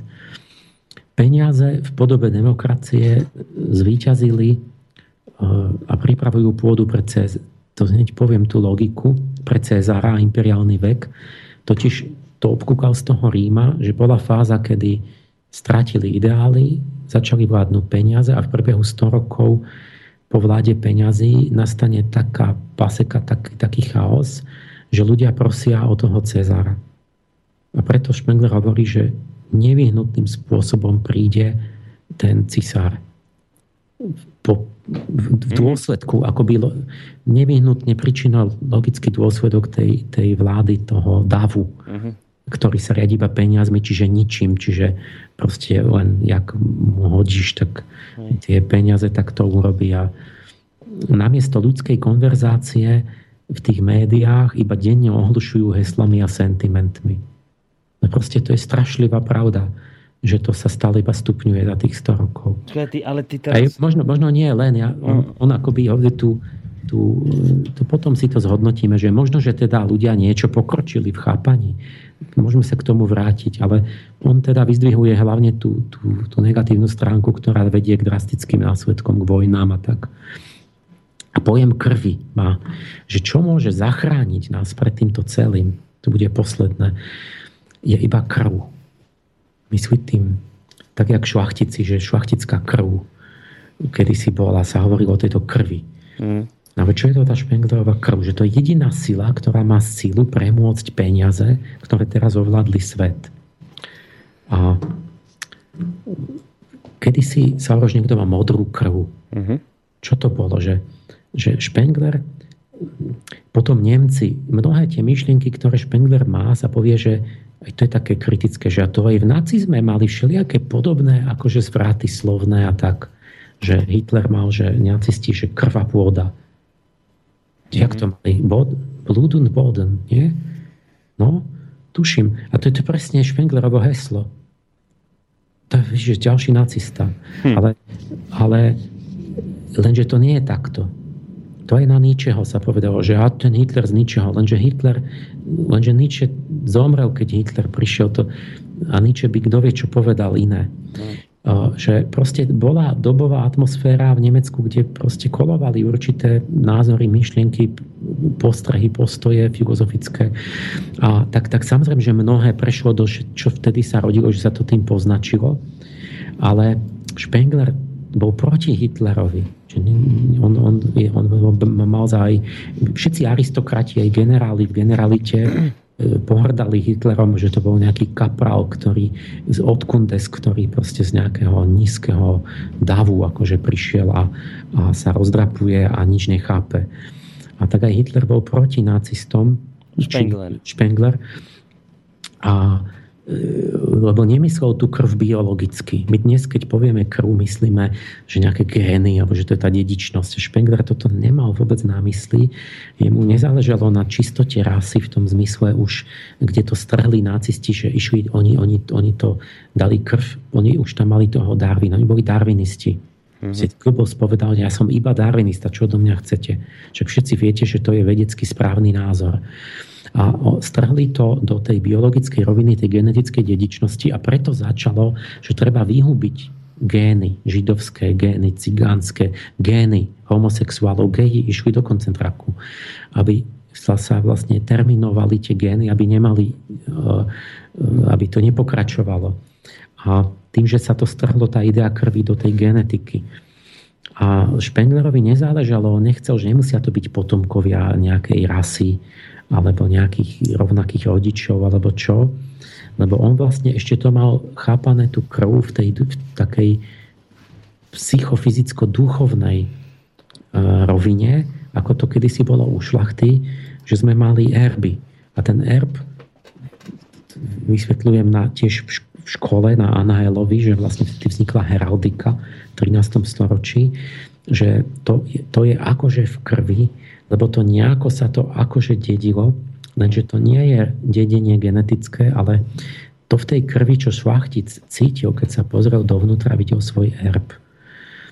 A to bolo, to bolo vnútorné vnúknutie, e, že oni hovorili, že máme spoločného predka, kmeň alebo klan, lenže ten predok, keď ste pozreli, že kto to bol, tak zrazu vidíte, že to je nejaká mýtická postava že oni nemohli byť akože fyzicky synovia a dcery tej postavy. Uh-huh.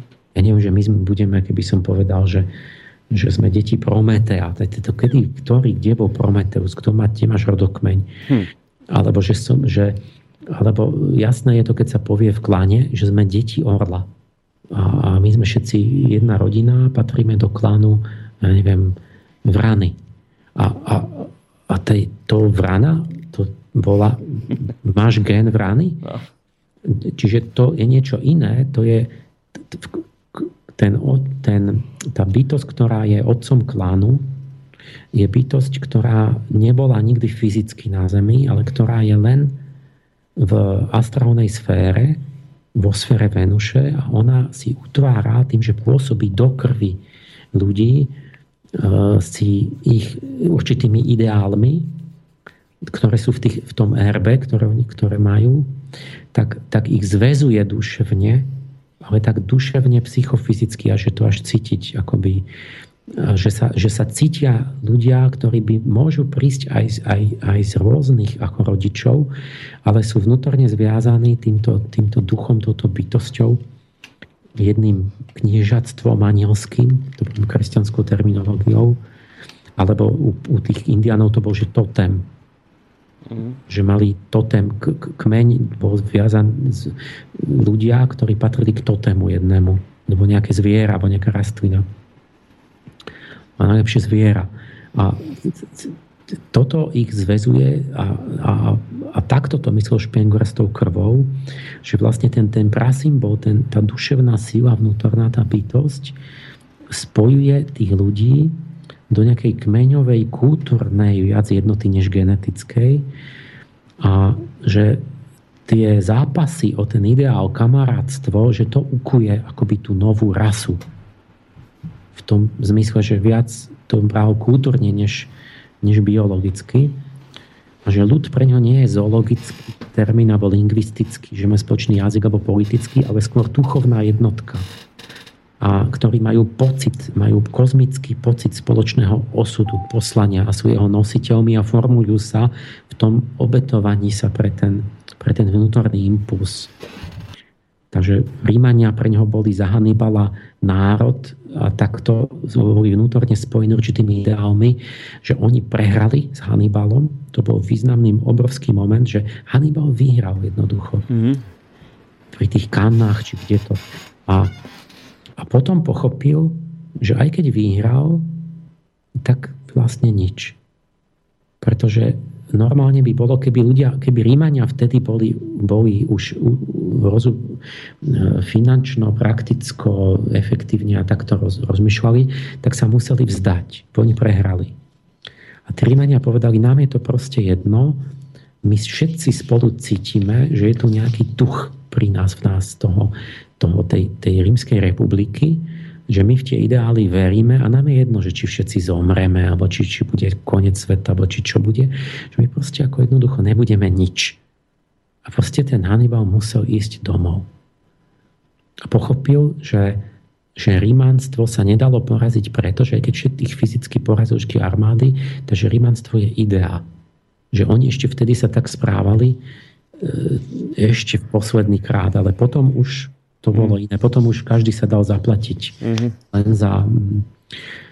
Um, takže toto je to Špenglerovo chápanie tej krvi a toho, toho vývoja, ktorý si potom konkrétne ukážeme, že začína to náboženským akýmsi impulzom, E, vnútornou takou vernosťou, tou vnútornou tvorivosťou, to, to sa premienia postupne do kultúrnych fóriem, do umeleckých fóriem, až do civilizačných, až do techniky a až do vypracovaných, skostnatelých, e, stelesnen, keď sa tá duša stelesní, až nakoniec zostane niečo ako taká ulita, kde už duše niet, ale kde všetky tie, tá technika, tá organizácia, ten štát zostane ako taká mašinéria, až takto to zostalo v tom Ríme od čias Cezara a tých Augusta, že za Augusta, za Trajana a takto, že to už bola ako taký stroj vlastne bývalej tej, tej kultúry mm-hmm. antickej, ktorý valcoval celý svet, ale ktorému už o nič nešlo a vlastne to bolo niečo ako, ako duchovne mŕtvý um, taký, taký útvar, alebo čo. No, a toto vlastne prorokuje aj nám, že sme na Prahu tohto, že vlastne bude vysoká technika, zabezpečenie, ale bez tvorivosti, bez duše, len pragmaticky, peňažne a, a mašinérie, ktoré budú niečo vyrábať a valcovať a dobývať. Um, toto je Špenglerovo. A predpovedie ho no alebo videnie proste mm. toho vývoja súčasného. Dobre, čiže vlastne západná civilizácia doľahla na ňu zima. Nož otázka je práve to, keď on hovorí, že jednoducho, že každá tá kultúra má týchto svojich tisíc rokov, kedy si jednotlivými tými akoby ročnými obdobiami prejde, tak z toho potom vychádza, že ak to vždy takto išlo, tak asi sa tomu nedá vyhnúť tej zime. Vieš, že že asi sa nedá očakávať, že raz dospieme do bodu, že po jari príde leto v nejakej kultúre už bude len leto. Proste to asi je tak vždy, že musí prísť tá jeseň, zima a teda úpadok kultúry. Skrátka sa chcem opýtať, že tomu sa by sa dalo nejako predísť, vieš, tým, týmto tomu, čo Spengler vlastne predpovedal každej kultúre? To je jeden z bodov kritiky, že naozaj u Špenglera je to fatálne. Je to fata, akoby fatalistické, že v Špengler, tak poviem takú peknú vetu, tu mám, neviem si ju napísal, že, že to je neodvratné, že tá organicistická metafora je ako, ako, ako zviera, že keď sa narodí, tak určite zomre no. v, tom, v tom konečnom čase. A že tie kultúry majú z tých svojich tisíc rokov, mm. čo odpozoroval, a že sa s tým nič nedá robiť. A, a teda vlastne kritika je, že to je fatalistické, že vlastne nie je žiadna nádej, že, že nemôžeme to nejako zvrátiť. Tu tu? Že to sa mi páči, to, to som mal v knihe ešte v tej prvej tam. Um, musím to prečítať. F, tuto, v Špenglerovej vízii pomaly dozrieva apolínska duša antiky, magická duša východu a faustovská duša západu, celkom izolovanie v priestore a čase, čiže každá pre seba, ako taký organizmus, oddelené ako samostatné biologické organizmy a spejú k svojmu nevyhnutnému zániku. Hmm. A Spengler dokonca tam rozoberá detailne, že treba si to uvedomiť tú chladnú, tvrdú skutočnosť ako pravdu, že si robíme zbytočné nádeje. Že mm-hmm. treba vedieť, že čo v ktorom čase sa dá a čo sa nedá, na čo je priaznivá doba. A hovorí, že filozofia, systematická filozofia je ukončená Kantom, že bude nič. A že preto filozofi sú neschopní babráci a že to o ničom nesúvisí to so skutočnosťou. Že praktická, tá etická filozofia je uzavretá v poslednom štádiu, že je to iba o tom konzume. A, a, a že ešte ako technika a takéto, že to ešte áno, že tam sa dá venovať niečomu reálnemu, mm. Ale že je to fatálne, že je to omyl, že sú to milné nádeje, že proste si ich nemáme robiť. Hm. A a to znie strašne krúto, strašne fakt, že to teraz ja nemôžem urobiť žiadnu filozofiu dobrú alebo žiadne umenie. Už nebude také skutočné umenie podľa Špenglera. Už architektúra hovorí, že dospela ku koncu a je nič, že už budú iba také tie, tie že nebudú mať skutočnú umeleckú hodnotu tie architektúry, že budú iba také, že na veľkosť a na efekt a také tie, tie no ale niečo na tom je, vždy to je to, že on že niečom má svoj kus pravdy vo všetkom, aj keď, aj keď povieme potom, že to tak celkom nemôže byť až také zlé. Že kus pravdy je v tom, že, že dobre, tak chcem urobiť, ja si môžem povedať, že, že ja urobím inú etickú filozofiu. Áno, ale Spengler, však ja robím, a, ale, ale Spengler mi na to hovorí, áno, ale budeš úplne mimo reality a vývoja. Lebo, lebo vlastne tá doba ťa jednoducho vykopne ako cudzí element. Tak to je že vlastne ja si tu môžem, že som mimo. On hovorí, že tí filozofi kedysi, že sa účastnili skutočne, že, že tie myšlienky vchádzali do politiky, do reality a tak. A že teraz vlastne môžem byť ako len ako taký čudák, nejaký mimo, že keď s nejakou ideou, ktorá alebo s niečím, čo, mm. nie, nie, čo tá doba celá odmieta. Proste, že nepasuješ že, do doby, jasné. Že ja zbytočne urobím, však ja mám tú filozofiu tiež, že by sme sa mali obetovať pre niečo vyššie No tá doba je taká, že ma nikto nebude počúvať. Že, lebo proste všetci to majú tak nastavené, že dá nemožné sa z toho vymaniť. Z toho konzumno, vypočítavo, takticko, proste v penažno oportunistického, že nie, nie, nie, ako by sme neboli schopní proste sa mm, utvoriť niečo, že, že musí znova prísť nejaký veľký impuls a nejaká ďalšia kultúra, alebo čo. Čo u neho je to takéto fatalistické, nezvratné. Dobre, poďme sa pozrieť aj na nejaké tie maily, alebo prípadne, ak má niekto chud nám zavolať 048 381 maily sú studiozavináčslobodnyvysielac.sk Miros Galanty sa pýta takúto vec. Uh, praje nám obom dobrý večer, ďakujeme. Len jednoduchá otázka, ako v tomto všetkom vidíte slovenskú kultúru? Kam upadáme a ako? Vďaka. Um, No, môžeme sa pýtať, čo by povedal Spengler, kam by nás zaradil. Tak on... Um, a tu, tu pripomínam ešte jeden jeho pojem, jeho taký špecifický pojem pekný, ktorý prevzal z mineralógie, zase z, z prírody, že on hovorí o západnej civilizácii. A my patríme do západnej alebo do ktorej? Uh, Huntington nás zaradil vlastne aj sa to stalo tak, že nás integrovali nás do západnej teraz. Mm-hmm. Uh, teda urobili tú novú železnú opodu, na, na, ale je to na slovensko-ukrajinskej hranici a na polsko-bieloruskej. Tu hneď za rohom.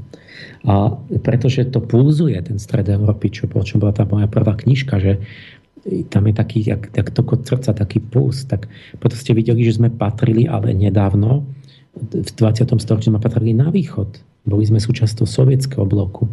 Takže my tu trošku púzujeme, sme tam aj tam, povedzme Československo. A teraz nás Huntington dal tak, že my sme v západnej a už Ukrajina, Rusko sú ako druhá civilizácia, nie západná, ale tá ortodoxná u Huntingtona. A už Špenglera tiež je to iná civilizácia, čiže on hovorí západ sa dostal do svojej zimy, má teraz december, január končí, ale ruská civilizácia je tá budúca, ešte nenarodená, ktorá ešte tá duša je v tom vo fáze prenata onom, že ešte nezačala. A tá sa ešte len ide narodiť. Nie? A teraz my Slováci sa kam dáme? No my sme niekde akoby ten most, že my niečo sme na západe, učíme sa, sme pod jeho vplyvom a zároveň ale sme aj Slovania, či nejakým spôsobom máme spojenie aj s, tou, s tým slovanstvom celým. Takže eh, ja mám taký návrh, že naučme sa poz, poz, učme sa od západu všetko, toto je ten môj návrh aj v tej mojej prvej knihe, ale, ale zároveň buďme zárodok tej budúcej, že ako, tam musí byť aj nejaký prechod vlastne, že, že vlastne pripravujeme tú slovanskú kultúru. Uh, takže vlastne zase, zase tým, tým Slovanom dáva, dáva budúcnosť Špengler, tak ako mnoho tých iných mysliteľov v tej dobe. A tuto máme jeden pojem, ktorý súvisí s tým, že pseudomorfóza, to, to je pojem z geológie. Pseudomorfóza je taká vec, že niekde bol nejaký minerál, že každý minerál kryštalizuje v nejakej sústave. A povedzme, že tam vykryštalizoval, bol tam, to sa obalí nejakou skalou, nejakou horninou, potom povedzme niečo vyplaví, ten, ten minerál odtiaľ von a tam zostane taký dutý priestor, potom minerály, ktorý tam bol predtým. A do toho sa môže dostať iný minerál, e, ktorý akoby naberie tým pádom formu toho, toho prvého minerálu, ale to nie je jeho vlastná kryštalická sústava.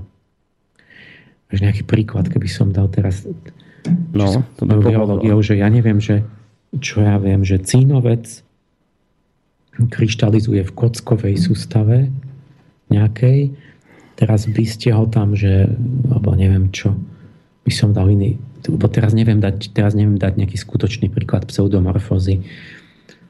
Že povedzme, ten, ten jeden minerál by vám sa tam roztopil, zhorel, vyplavil a tak. Uh-huh. A, a zostane tam, a teraz by sa tam nalial niečo iné, ja neviem čo, čo, o, ja neviem, že sol je tiež kocková sústava, myslím, tak tu sol by vyplavilo odtiaľ a do tej kocky, že by, keď by bolo plavené nejaké, tam by sa vám nalial, ja neviem, nejaký, ne, nejaký nejaký granát alebo čo a teraz mal byť tvár kocky, ale on má nejakú inú sústavu, nejakú, ja neviem, ne, nejakú osem boku alebo nie, niečo také. Takže by mal akoby ten, ten, tá samotná substancia by mala vonkajšiu formu, ktorá nepatrí k jej povahe. Mm-hmm. A toto on prenáša na kultúru a hovorí, že čo sa udeje, keď teda každá tá kultúra má svoju vlastnú tú dušu a tú svoju formu a, a utvára sa hlavne sama zo seba, tak čo neexistujú prenosy medzi tými kultúrami, že jedna prevezme niečo od druhej. No tak očividne existujú, tak Spengler to musí riešiť. Tak hovorí, tak to, to je tak, že v prvom rade tá kultúra, keď niečo preberie od inej, si to prispôsobí, pretvorí podľa vlastnej duše, vlastnej mm-hmm. povahy a premení si. Že povedzme, abecedu vynašli Féničania, čiže nejaká tam z tej... Ale prevzali ju Gréci, Rímania, to není ich výtvor. Mm-hmm. Ale tak ale si aspoň zmenili typ písma a, a iný štýl a, a tak aby tomu dali tú, tú svoju tinktúru, tú, tú, tú, tú, tú charakter.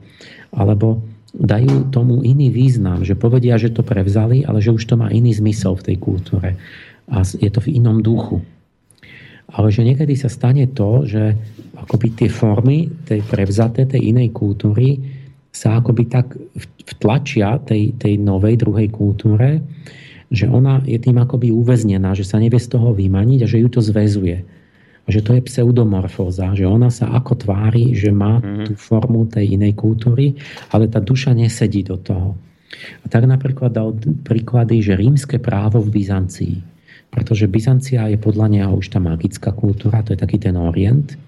Ale Byzantinci to bolo tak, že to bola východorímska ríša, historicky a že oni tvrdili až do Justiniana, že oni sú Rímania proste, že sú Imperium Romanorum a, a, a mali rímske právo.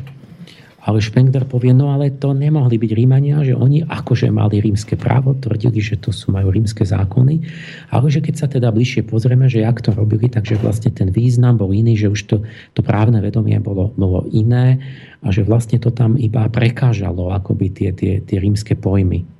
Že ne, nezodpovedali tomu, ako oni to cítili. A podobné hovorí o tej budúcej ruskej kultúre, že ona sa, tá duša pripravuje ako narodiť sa, alebo teda začať svoju kultúru a že e, sa dejú tieto západné pseudomorfózy. Že, že, sa, že sa periodicky je snaha to Rusko vtesnať do západných fóriem. A teda a bolo viac takých, že bolo za Petra Veľkého, chcel všetko pozápadniť násilím. Lebo chcel aby všetci boli jak Francúzi a obdivoval to a tak. A potom bola reakcia, že tá ruská duša sa bránila, tak zase bolo, bolo že vyháňali tých, tých západníkov. A vyššie sa to zase naplňuje, že, že vlastne sa teraz v najnovšej dobe teda potom bolo ďalšia vlna bola a zase bol odpor s tým komunizmom a takto, že bol sovietský blok proti západu. A, a potom zase, teraz sme zažili v najnovšej dobe zase podobné, že vlastne bolo pozápadnenie, prišiel ten liberálny kapitalizmus a už to vyzeralo s tým Fukuyamom, že teraz bude celé Rusko, bude Amerika. Trvalo to 10-15 rokov a nastala silná reakcia vnútorná odpor tej ruskej duše mm-hmm. a to vynieslo Putina. Čiže my máme špenglerovské vysvetlenie Putina, že vlastne tá duša sa bráni, že ona cíti, že je to cudzie, že, že nechce sa nechať zviazať do tých západných fóriem, že nič to nesedí, lebo ona tuší, že ona má vytvoriť vlastné formy. No, to, to, to je zaujímavé skonštatovanie. Tu sa možno aj mnohí ľudia nájdu v tomto na Slovensku, ktorých to ťahá viac na východ. A teraz si možno poho- no, pomohol. Vieš tom, že prečo no, ich to no, ťahá viacej? Nás to trhá medzi tie dve. Ej, že ej. sme akoby medzi tým. No, máš tu ďalšiu otázku od Emila, ktorý sa pýta, že ako to vlastne potom Huntington ďalej domyslel, že každá z tých 8 kultúr mala svojich tisíc rokov a čo keď prešli všetky, alebo prejdú, oni sa potom budú nejak cyklicky opakovať? Pýta sa poslucháč, že potom zase príde. Špe, Špengler. Hej, hej. Že, um,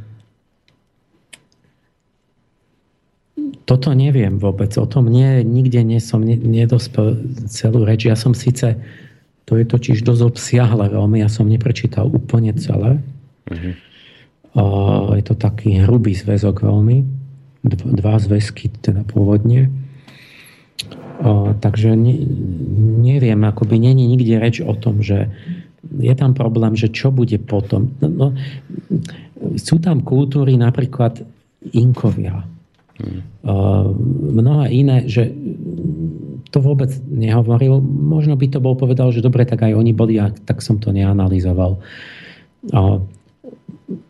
Je tam potom iný problém, že sa pre, ktorý mu tam nesedí do tých tisíc rokov, že proste veci, ktoré boli dosť na úrovni a jemu to tam narušuje tú schému. Zrejme odpoveď Špenglerova by bola, že boli aj predtým iné, ktoré on ne, nepoznáme a budú aj v budúcnosti nejaké ďalšie, že sa postupne zrodia ďalšie kultúry, že sa to opakuje asi ten, ten systém takto ďalej. Mm. Dobre, Zuzana sa ťa pýta, že či si teda Špenglerovec alebo nie. To, to presne doriešime aj na budúce. Ja, keď mám povedať jednou vetou, tak teraz dneska som hovoril, v čom sa podobáme, že, že vlastne čo do metódy som vlastne Špenglerovec. Mm-hmm. Lebo tá, tá, tá metóda tej porovnávacej morfológie, to použitie analogie, použitie tých organicistických um, analogií, to presne ešte z tých Goetheho čias a ja vlastne tiež som sa tým inšpiroval. Čiže my máme úplne podobnú metódu, aj keď ja ju rozvíjam ďalej úplne inými um, proste ten, ten, ako keby to spoločné máme od toho Goetheho a napríklad, že aj on povedal, že väčšným námetom lyriky je analogia medzi ľudským životom a životom rastliny.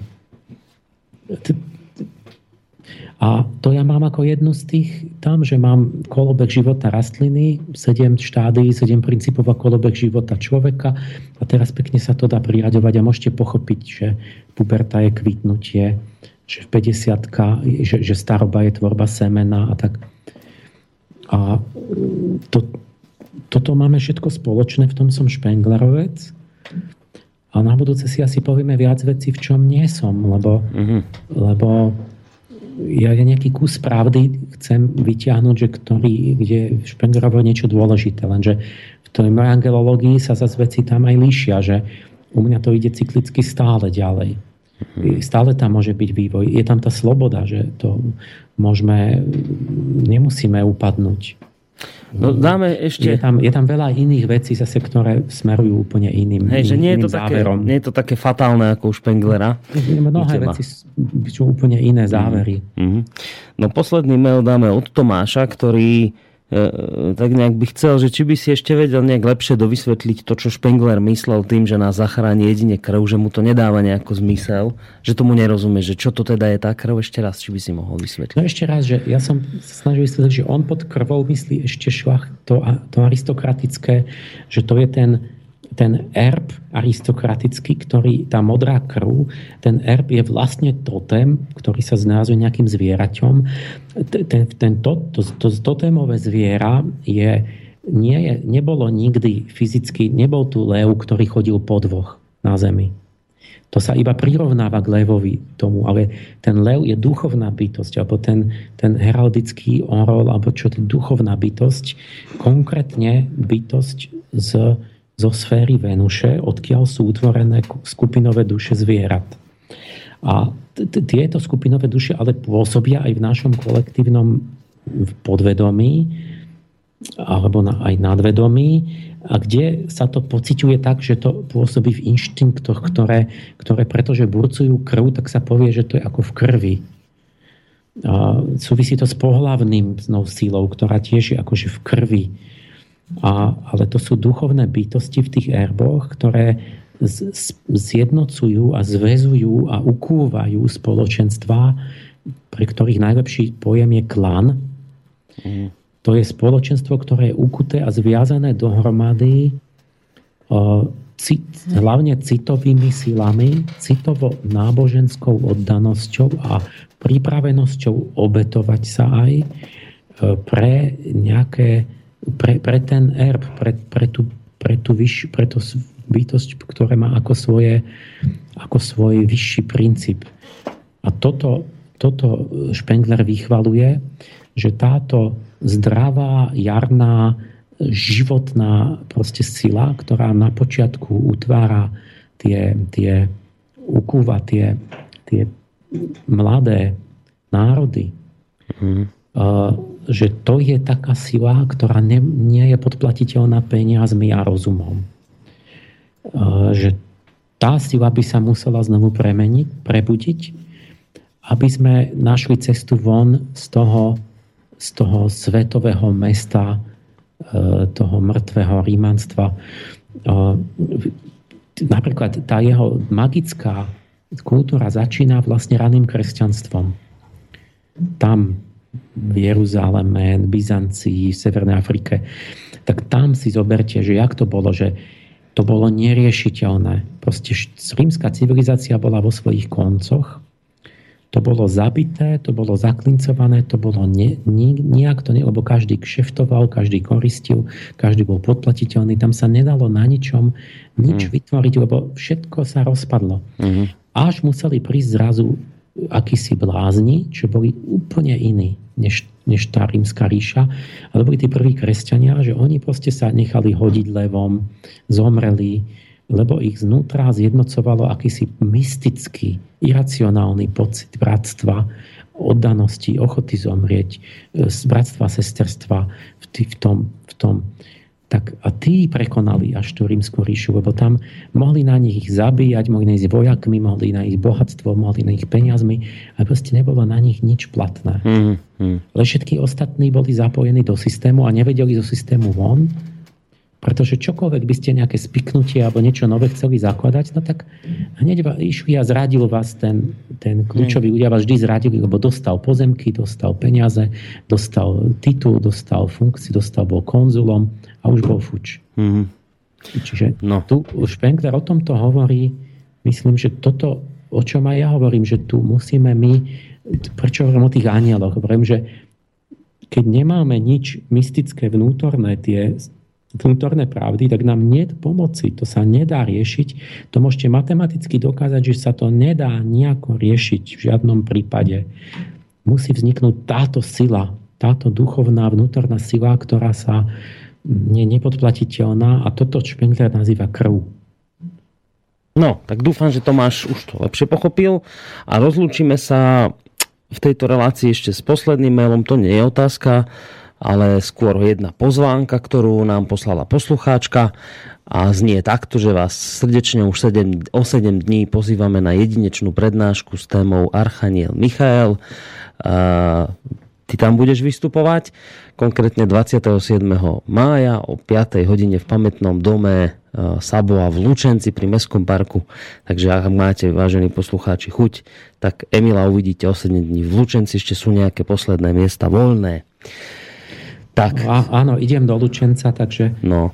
sú vítaní tam, kto, tam z toho. Takže si to Takže si to nájdete na internete a prípadne ešte môžete si nejaké miesto zarezervovať. Emil, ďakujem ti veľmi pekne za dnešnú reláciu aj za všetky informácie, ktoré si nám opäť sprostredkoval. Maj sa pekne, ahoj. Ďakujem aj ja za spoluprácu a prajem pekný večer všetkým. A pekný večer samozrejme aj Martinovi Bavolárovi. Ďakujeme za technickú spoluprácu. Ďakujem aj ja, pripájam sa k pekným pozdravom. No a pekný zvyšok večera aj vám, vážení poslucháči, praje v tejto chvíli Boris Koroni. O pol hodinku dáme si teraz takú hudobnú, hudobný blok a o pol hodinku uh, budeme pokračovať uh, v relácii Nebezpečná bezpečnosť s Ľubomírom Krupárom a uh, dnes taká malá zmena. Pôvodne tu mal sedieť s nami mm, šéf asociácie slovenských vojakov, pán Žarnovičan.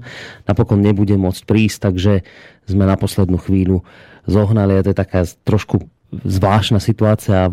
Ja som v úvode tejto relácii púšťal zvuk z relácie s pánom Františkom Škvrndom, no a práve tento človek bude dnes vystupovať e, v tej našej relácii, respektíve v relácii pána Krupára, tak ak máte záujem, môžete nás počúvať ďalej, budeme sa venovať americkému protiraketovému štítu v Európe. Toľko na dnes z relácie Ariadnina niť.